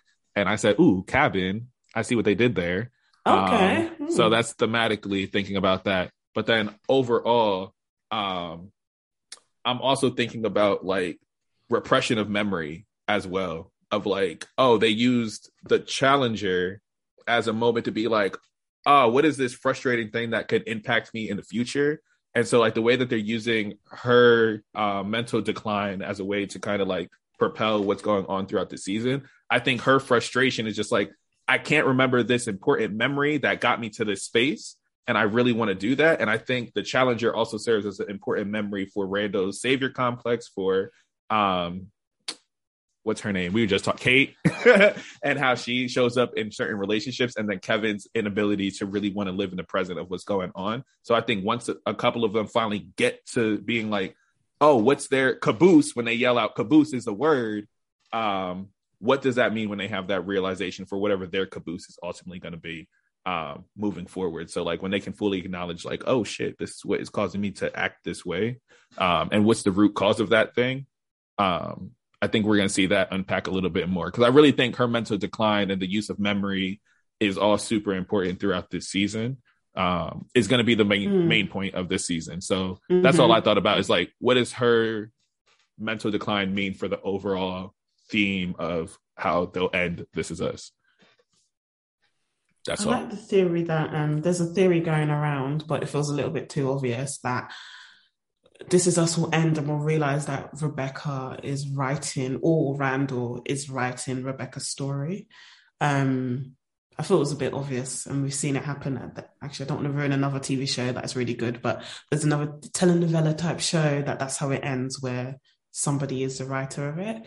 Um, but essentially, that could be it. It would it could be somebody or us kind of like concluding their story, um, which is sad. It's very Mhm. sad. Who nobody wants to see the end. I'm tired of all my favorite, my, all my favorite shows ended this year, and I'm over it. That's Um, good. We need to understand endings. That's fine. Okay, that doesn't mean that I want to have to deal with it all the time. Like, give me a Yeah, fake man. me out spinoff or something. I'm connected to these characters. So next time, Alex, let me live in my grief and emotions. your grief. Go on. You're gonna live- You're gonna live in. You're gonna live in your grief if there's no spin-off. That's what I'm saying. Anyways, we're not at that point yet, so we got to talk about the black person since he want to be a black cloud. Anyway, Alex, it's time to move on. I can move on. It's you. It's you that is building. okay, Touche, so my good brother. Touche. Randall, Randall, Randall pissed me off this episode. oh my god. Hmm. Why why did you piss yourself off, Alex? Then I was gonna My- say you're, my, you're, you're, My name What is did you very see in much yourself? Alexander Aloysius. I have never Aloysius, seen- get out he here just, now. He just made up a name. Your middle name starts with Aloysius. a J. Aloysius. I know Your your initials. Don't do starts- this. Innit? We know your initials. And your parents are Jamaican, but they would have never called you Alex Aloysius. Don't, do you know don't this? do that. Aloysius, Anyway, Alex. Don't do that. Never seen Sterling K. Brown and Alex J. Holmes in the same room. But anyway, so yeah, what, what, what, or, or Randall Pearson. Never seen Alex or Randall Pearson in the same wow, yeah, wow, wow. mm-hmm. I was I was disappointed. Um, however, I mean, I was disappointed. I was very much like, I just because the real MVP here is Beth first and foremost. Yes. Because how are you so patient with this man? Mhm. Mm. Yeah, you just want him to enjoy his birthday, but he's out here doing up, Catcher in the Rye. Mm, I'm tired. mm, mm. And I was just like, I was just like, come on, Randall, just you can't just simply go down to courthouse, watch a watch a watch a trial and leave. You must go to courthouse, speak to the defendant, feel sorry for said defendant, bail him out, expect him to be good natured. I'm just like, I'm just like, and then come home and then and then sit up on the side of the couch and, to Beth, who's not even looking in you, you looking you in the face. Honestly, face. she that's how you knew. happening. That's how you knew he was raised by white people because he did some dumb shit like that. He goes towards the sound. He does not run away. That's all I'm saying. It annoys me. white people. Yeah, yeah. And uh, something else about Randall that annoys me. What is the matter with this man? I love him to bits, and he he he is my favorite big three. How however, why must he walk up to someone and be like, "Hi, my name's Randall Pearson, and 36 years ago you left me at a fire station. Hi, my name's Randall Pearson, and two years ago you walked into my house. Why are you always the main character, brother? Do you, do you know what though? Do you know what? Why? I remember I remember saying to someone that if you actually put This Is Us in reality, this family they're nuts. Because if you imagine imagine they're in a restaurant, yeah, and the waiter comes over and asks, Okay, what do you want to eat? Like what do you want to drink? Basically, my dad died in a fire when I was seven years old. And ever since then I haven't been able to order food because it reminds me of his hair type. And you're just like you're like, what? and, and, and this is why this is why I love Okay, and Toby. this is why I loved Toby Like- last season because Toby was like, "We don't have to monologue everything. it's just like, like, we don't have to do it. We're not doing it today." But- the Jack All right. Pearson fan club. Man. So, okay, being vulnerable, and also someone in this chat is lying. I'm just gonna say that from now. Certain people with gold durags are lying about this this whole Randall situation and not doing this this going to court and saving the person. I uh, listen. This person will deny this, but I know certain people with gold durags who have done the same. That's all I'm saying. Alex J. Holmes. That's no. I was it Aloysius. Aloysius. Oh, oh, oh, Aloysius. oh, oh. I know, Aloysius. Alexander, 'cause, Aloysius. look, guys, I'm gonna keep it 100. I always try to. I would have done the same thing personally. Um, I know Alex would have done the same thing. I thing. think I would have got your as mouth. far- Your mouth is doing a lot, and I don't No, no, no, no, no. why. I, I Anyways, would have got as I was- as to you in the Eden- hallway, as Eden Edenulus was would saying- One mic, Bayless one mic. man out. You had a knife to my chest in my kitchen. Can you imagine? No. Can you imagine? To this day, I get shook going downstairs in the dark now because of this white man in the kitchen. No, I'm sorry. Why is he talking like he is Randall Pearson? Listen, Because he is. because he is. No, but I think it's hard. It is hard. Um, it is very hard to kind of look at people who are suffering and kind of like, you know, leave them understanding a lot of the things that they were, they're going to go through, through a broken system. Like, you know, the prison system isn't great and a lot of people are addicts because of what society has done to them as well. And it doesn't mean like obviously breaking into someone's house and holding a knife to them means that there should be no consequences for your actions. But I think it does really illustrate and really um really allow us to see how far gone Randall's character is in trying to be the savior that he never had when he was growing up. or actually no, the savior he did have, which was his parents. Um, so whilst I do kind of understand why to us his action of saving this person was ridiculous, absolutely ridiculous. I think in terms of staying true to the character, it made absolute sense. I think if Randall walked into that courthouse and just looked at the person and just sent them to prison or kind of ignored them, I don't think we would have been we would have we would have sat here today and been like, that doesn't seem like Randall. That doesn't seem like something Randall would have done. Um, that's just me personally. Mm. Can I add I add something? So I, I agree because it, it would I knew something like that was gonna happen. I knew Randall was gonna walk up to the guy. There was gonna be a conversation. I, I can't lie, I wasn't expecting the um I forgot his name. I think it was David. I wasn't expecting David to not be like very coherent. I wasn't expecting. I was expecting someone who intentionally did what they did. But I kind of hope that this Randall trying to save David backfires on Randall because so far we've seen him save people and it's always worked. He saved Deja, you know, um, he tried to, he tried to save his mom.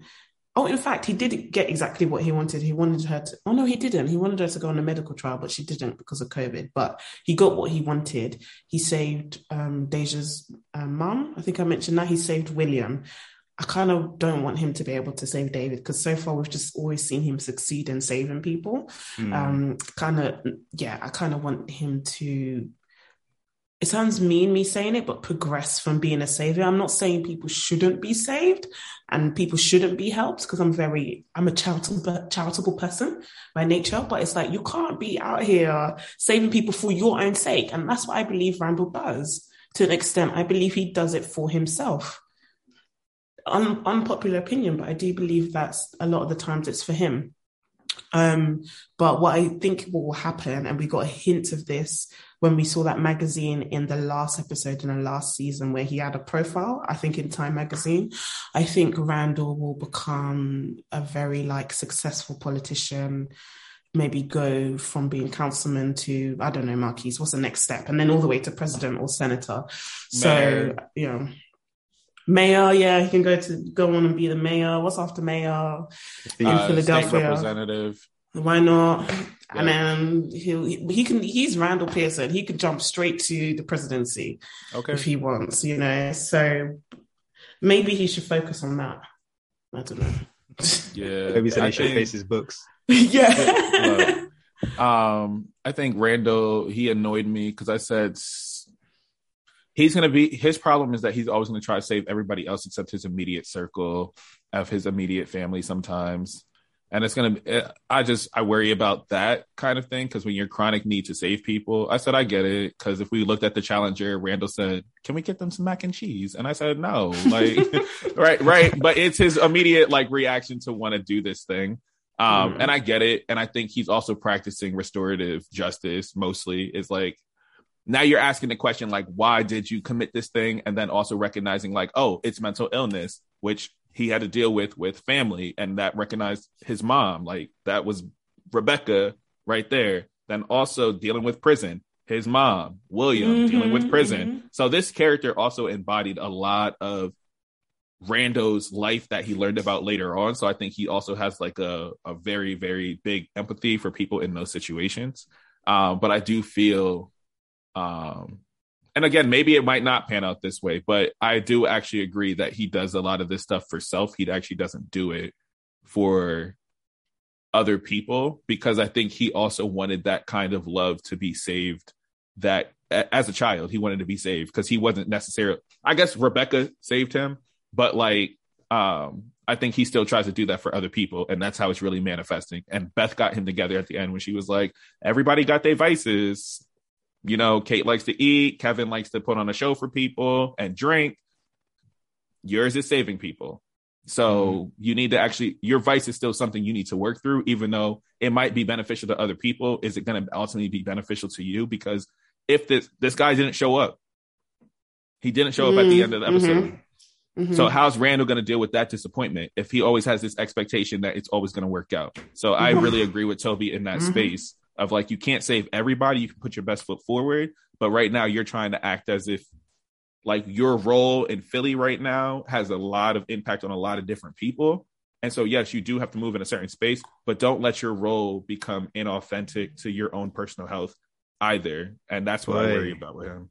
And the Can one last thing picks? that I'll say. One last thing that I'll say, if, if now. respectfully, Randall was not qualified to help um, David. At what point have we ever seen Randall be qualified to deal with a situation like that? This is a very, now that is the now that is the white privilege in him. yeah, yeah. That that's the white side Run up in the him. street to someone's was- house and say, yeah. I. You you went to the courthouse.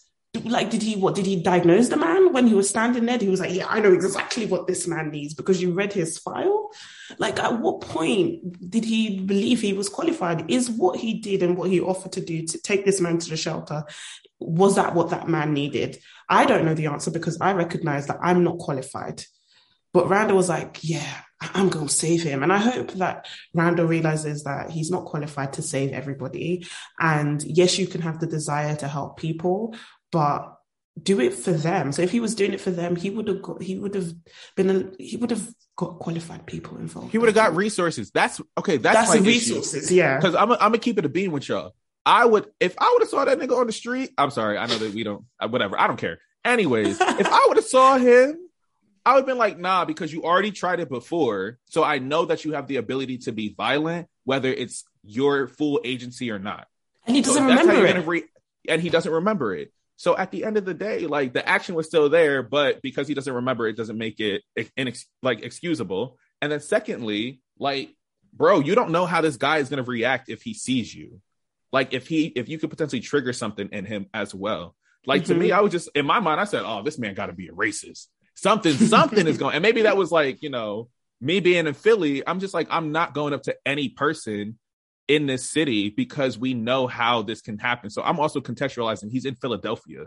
Like, bro, you have to have some type of awareness to think that you can have the audacity to go up to somebody that you don't know that could potentially be dangerous and who was dangerous to you and your family at one point and think that like, oh, I'm gonna be this macho man. Bro, he could have he could have got you right there Mhm, to me mhm. and that to me i'm just like this is just a annoying level of like culturally randall i'm like i'm disassociated. In that in that particular scene i was disassociated with him from black american culture. And common freaking sense. Common sense bro. I have Uh, never seen a black man bail out a white man before. Anyway, and that's and no because that's also the part where i this is a whole nother theory in itself but i think you know america's trying to rehabilitate its image. So i'm tired of black people saving these white people. I'm tired of it. But again in the role of randall i understand and in the context of the show i will not get critical race theory up in here i will just enjoy randall for him being a proper human being and having empathy for every other person driving Miss Daisy. Um, can we can we talk about Beth now? Thanks. the goat yes please Um, I'm just saying, I just would rather not speak about Randall at the minute. He disappointed me. you Um, triggered. I'm just Yeah, yeah not, you you triggered I'm not you content triggered. in my spirit. It's just Mm. it's just all disjointed and malaligned. um, but Beth, that's what I said. She's got the she, the real MVP is her. To be perfectly honest, um, I feel like all she wants is for her husband to to be safe and content, and he can't even he can't. He's a restless spirit. Do you see what I mean?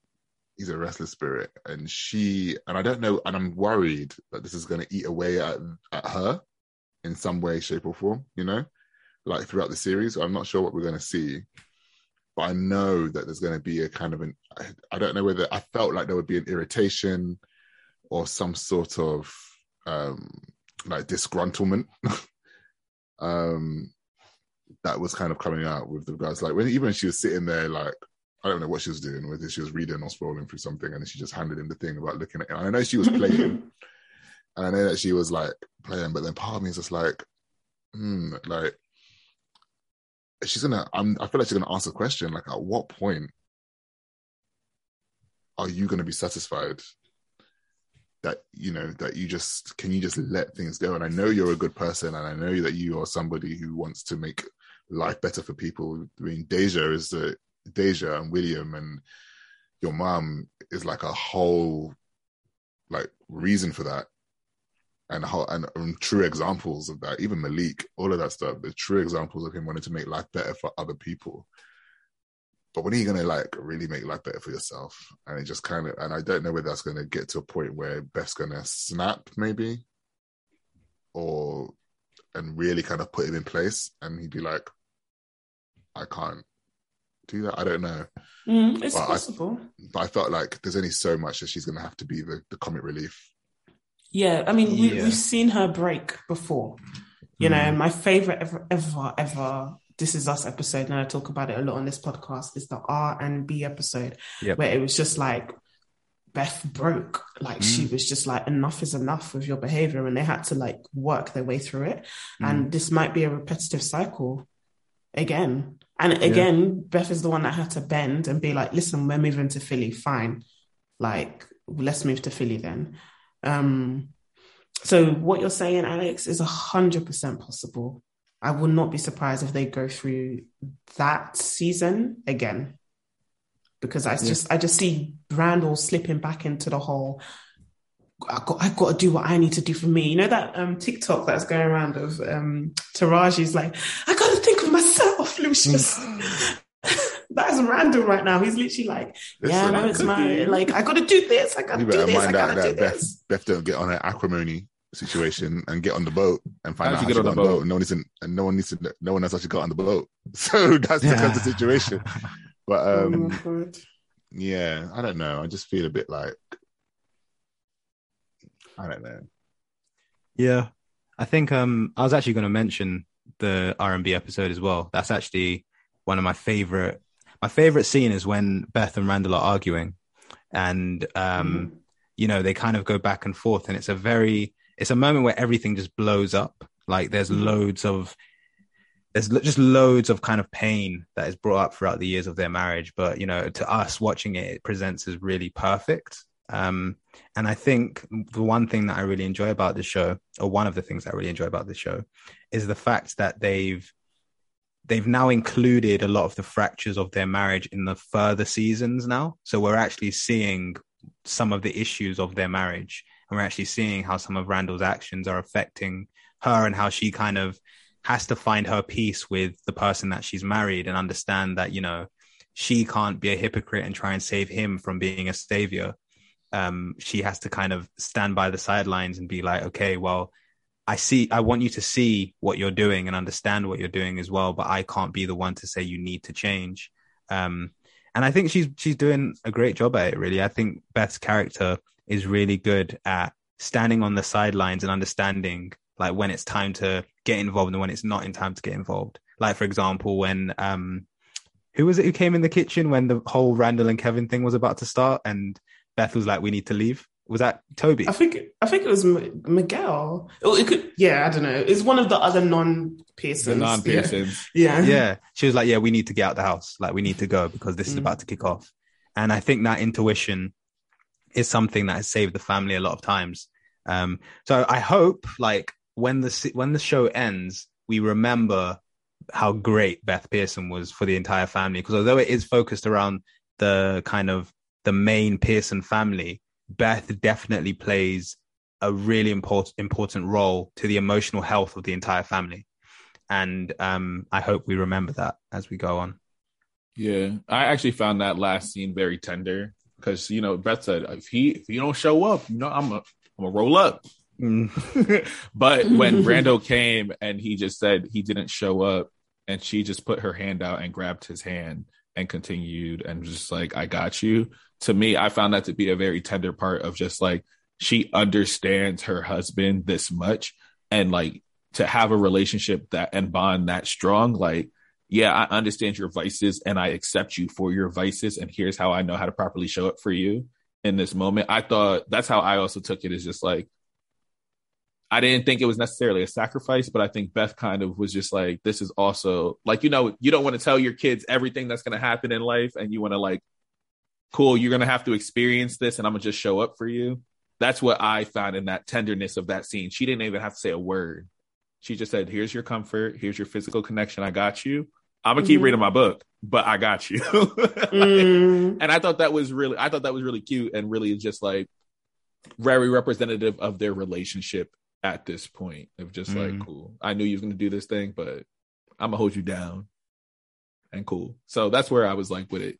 Um, for that scene in particular, I found that to be Mm. just Hmm. Hmm. So and Beth, she deserved her sex. Okay, She deserved it. I'm just saying. She's like, you sure you don't want none of this? yeah, that made me door laugh. number one.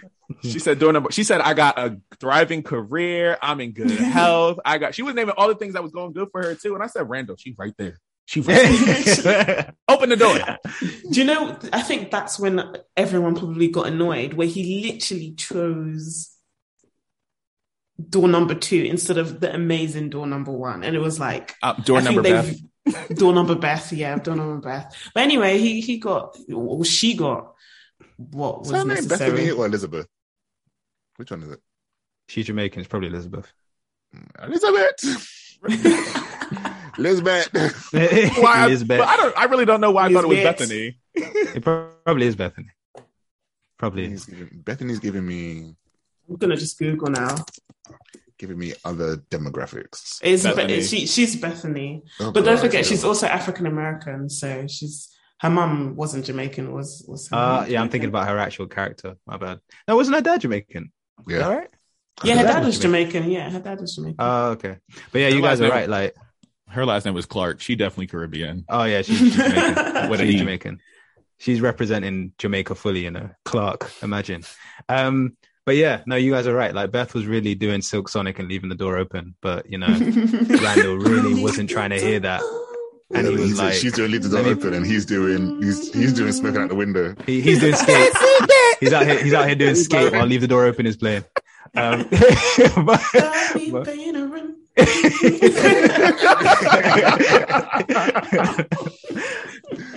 but yeah, man, it was a good episode. Let me say that. It a good was, yeah, it Yeah. was, it was.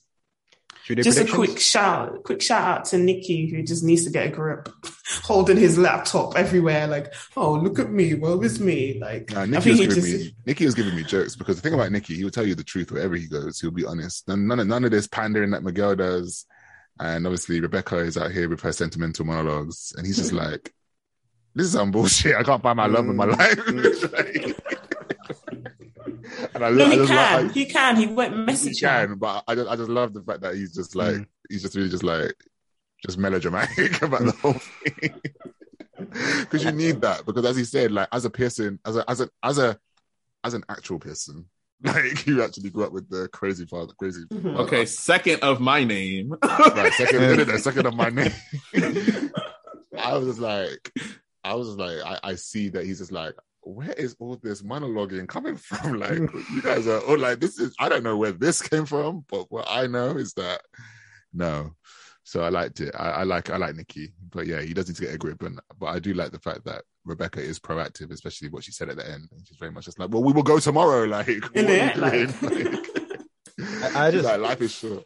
I just love how he walks around with an iPad like a Jamaican uncle. Like, I just love that. That's what was making me laugh. He was just holding it. I was just like, put it down. He, he Or says, use your phone. all, all I do is log into my Facebook every day. Like, like one one error. Like, I've been searching for this woman each day. All right. sounding like them '90s R&B I songs. wish, I wish I had that time. Can you imagine? No, that was Okay. funny. Um, predictions for the season then. I'll start. it's, it's difficult. Um, as Really I hard. said, Beth, Beth, Beth gonna lose her rag by episode seven, and uh, you know, and then and then, be, then it'll be the mid-season break, and it'll just be tension all the way, and then then they're gonna find their way back by episode eighteen, and then we here we are, episode twenty. Um, or is it eighteen episodes or twenty episodes, Marquise? 18. Okay, fine, 16, and then we're gonna be here by 18. Um I really I don't know. I just yeah, we the thing is we know what's gonna happen to an extent, right? We know Kate and Toby are gonna split up. We They're know- splitting up. Their split is going to be the mid-season finale, in my Season opinion. finale, Yeah, we know this. It might be earlier than that. We know. I think all this. that- I just yeah. I, I'm just interested in the process as to what that as to what happens there. Mhm. Deja and Tess need to we need to respect their mother. I'm sorry. That's what I gotta say on that. Oh, th- th- yeah. They need to I mean, they're just they're just Some- kids of sometimes- their time. you know, but she's just interested in them, man. Some parents, some parents aren't even interested in their children. You know what I'm saying? Like, I she's don't interested. Mm-hmm. They have a, they have a hella romantic father. Like, like listen. when I was to fourteen, team, I wasn't. I wasn't, no, when I was 14, I was not trying to listen to nothing. Now, two days away from being 30, I'm literally just like, yeah, I want to hear these Stop things, this. you know? Behave yourself. Huh? Behave yourself. Stop this. Alex is 11 days older than me. Like, too much. Okay, I hype John over here. um, a prediction for me, um, I can't get over the fact that I definitely noticed in the flash forward scenes, Kevin Pearson was wearing a ring. So I really want to see why he was wearing the ring. Like, I don't know, was it a fashion accessory or was he married? Um, so I just, yeah, I look forward to seeing who Kevin ends up with. I would scream if it's Sophie, like, abs- not I scream think it's joy. Sophie. It needs to be Sophie. Why wouldn't it? Be? All right.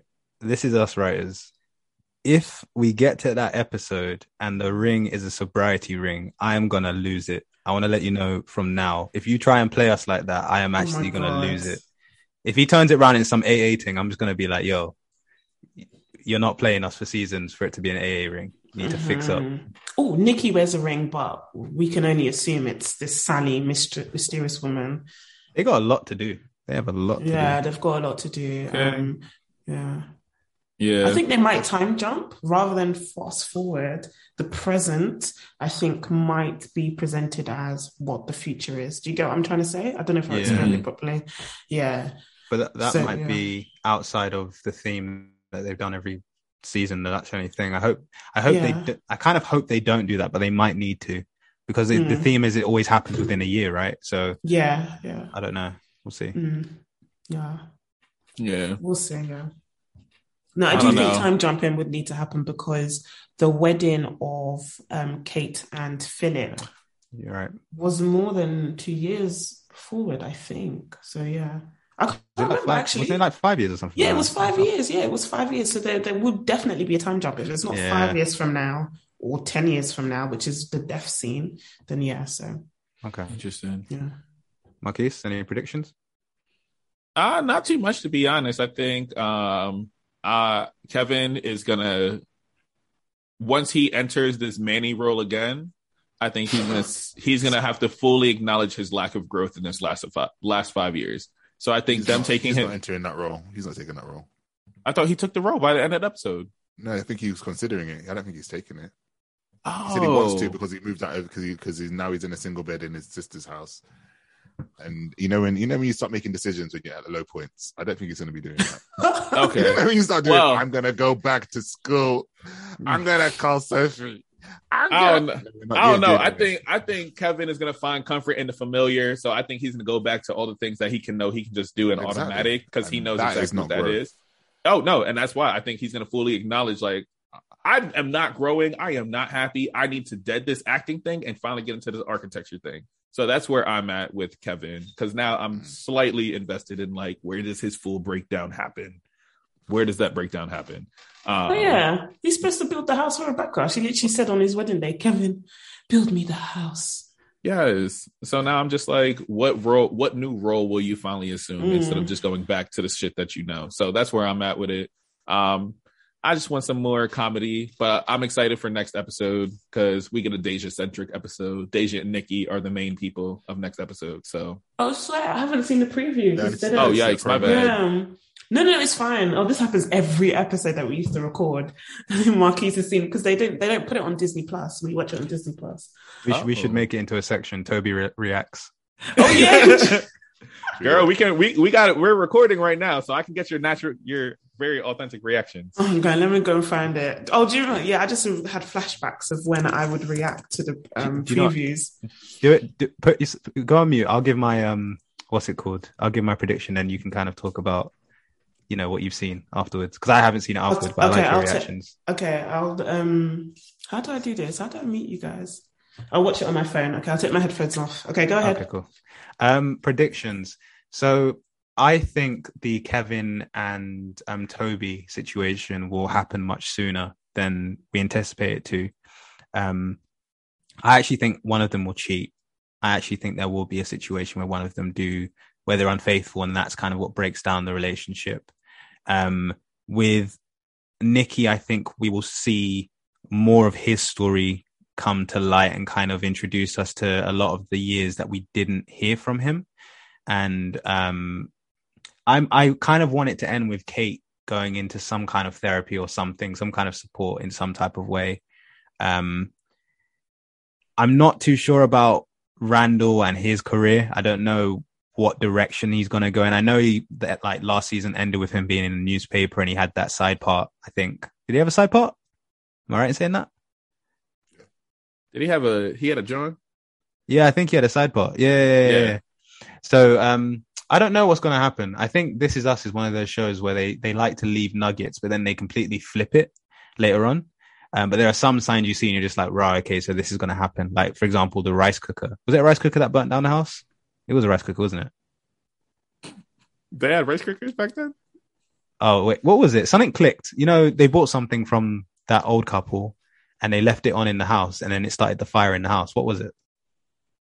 I don't remember. I thought they left the pot on or some shit like that. Sounds like chicanery to me. I'm back. Um, it, was a, it was the rice cooker. It was it was a slow cooker or rice cooker. Whatever. Oh, it was a rice cooker. Okay, cool. Yeah, yeah, so I don't know. We'll see what happens. Toby, time for your reaction. Let's go. Okay. Just getting it up. Hold on, let me do it on my. Okay, it's called Yellow Brick Road. It's giving me Wizard of Oz. Okay, I'm watching it. Alex is like, sounds like chicanery to me.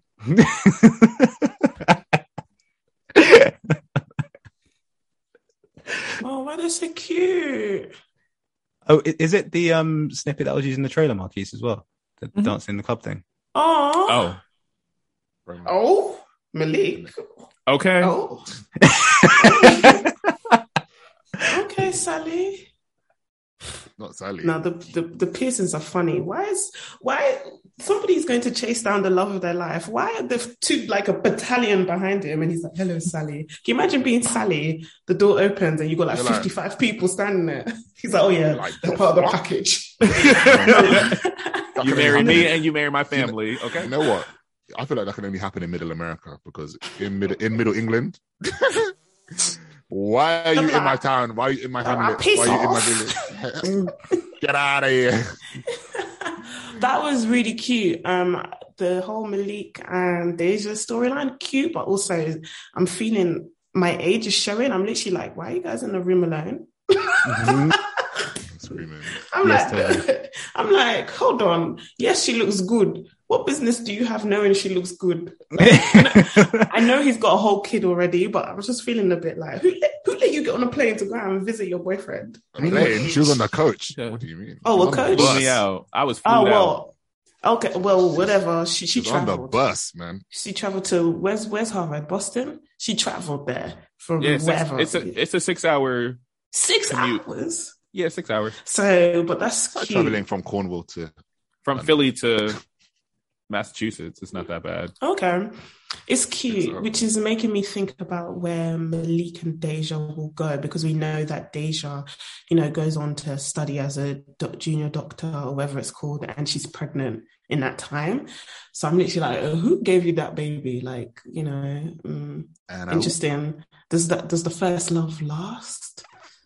I doubt it. Look, and I also I didn't know the title of the next episode's name was Yellow Brick Road, and I said, "Look, everybody, everything leads back to home." oh, there's no place like home. There's no place like home. Mm. What was at the end of the Yellow Brick Road, guys? Please. Hellfire. What was it? The witch. Oh. Huh? What was at the end of the Yellow Brick Road? Falsity. Oh yeah. oh, there was man. there was a there was nonsense at the end of the Yellow Brick Road. Okay, chicanery. Interesting. Yes, interesting. Eden, Eden, do you hear me? The yeah. Yellow Brick Road. What color is? What color is his do rag? It's golden. Foolery, nonsense. a charlatan, a charlatan.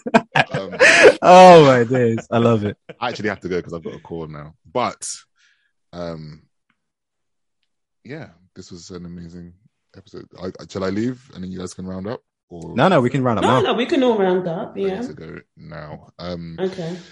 We'll, we'll make it quick. that So- was Mhm. that was the episode. We're going to see you next week for the Yellow Brick Road, and um, I've been Alex Holmes from Time to Talk. I've Cool. been Toby Rachel from Yellow Cup Podcast. This is Eden from Don't Let the Stands. This is Marquise from Rational Anger. Cool. Catch you guys in a bit. Do-do-do. Bye. Bye. Bye.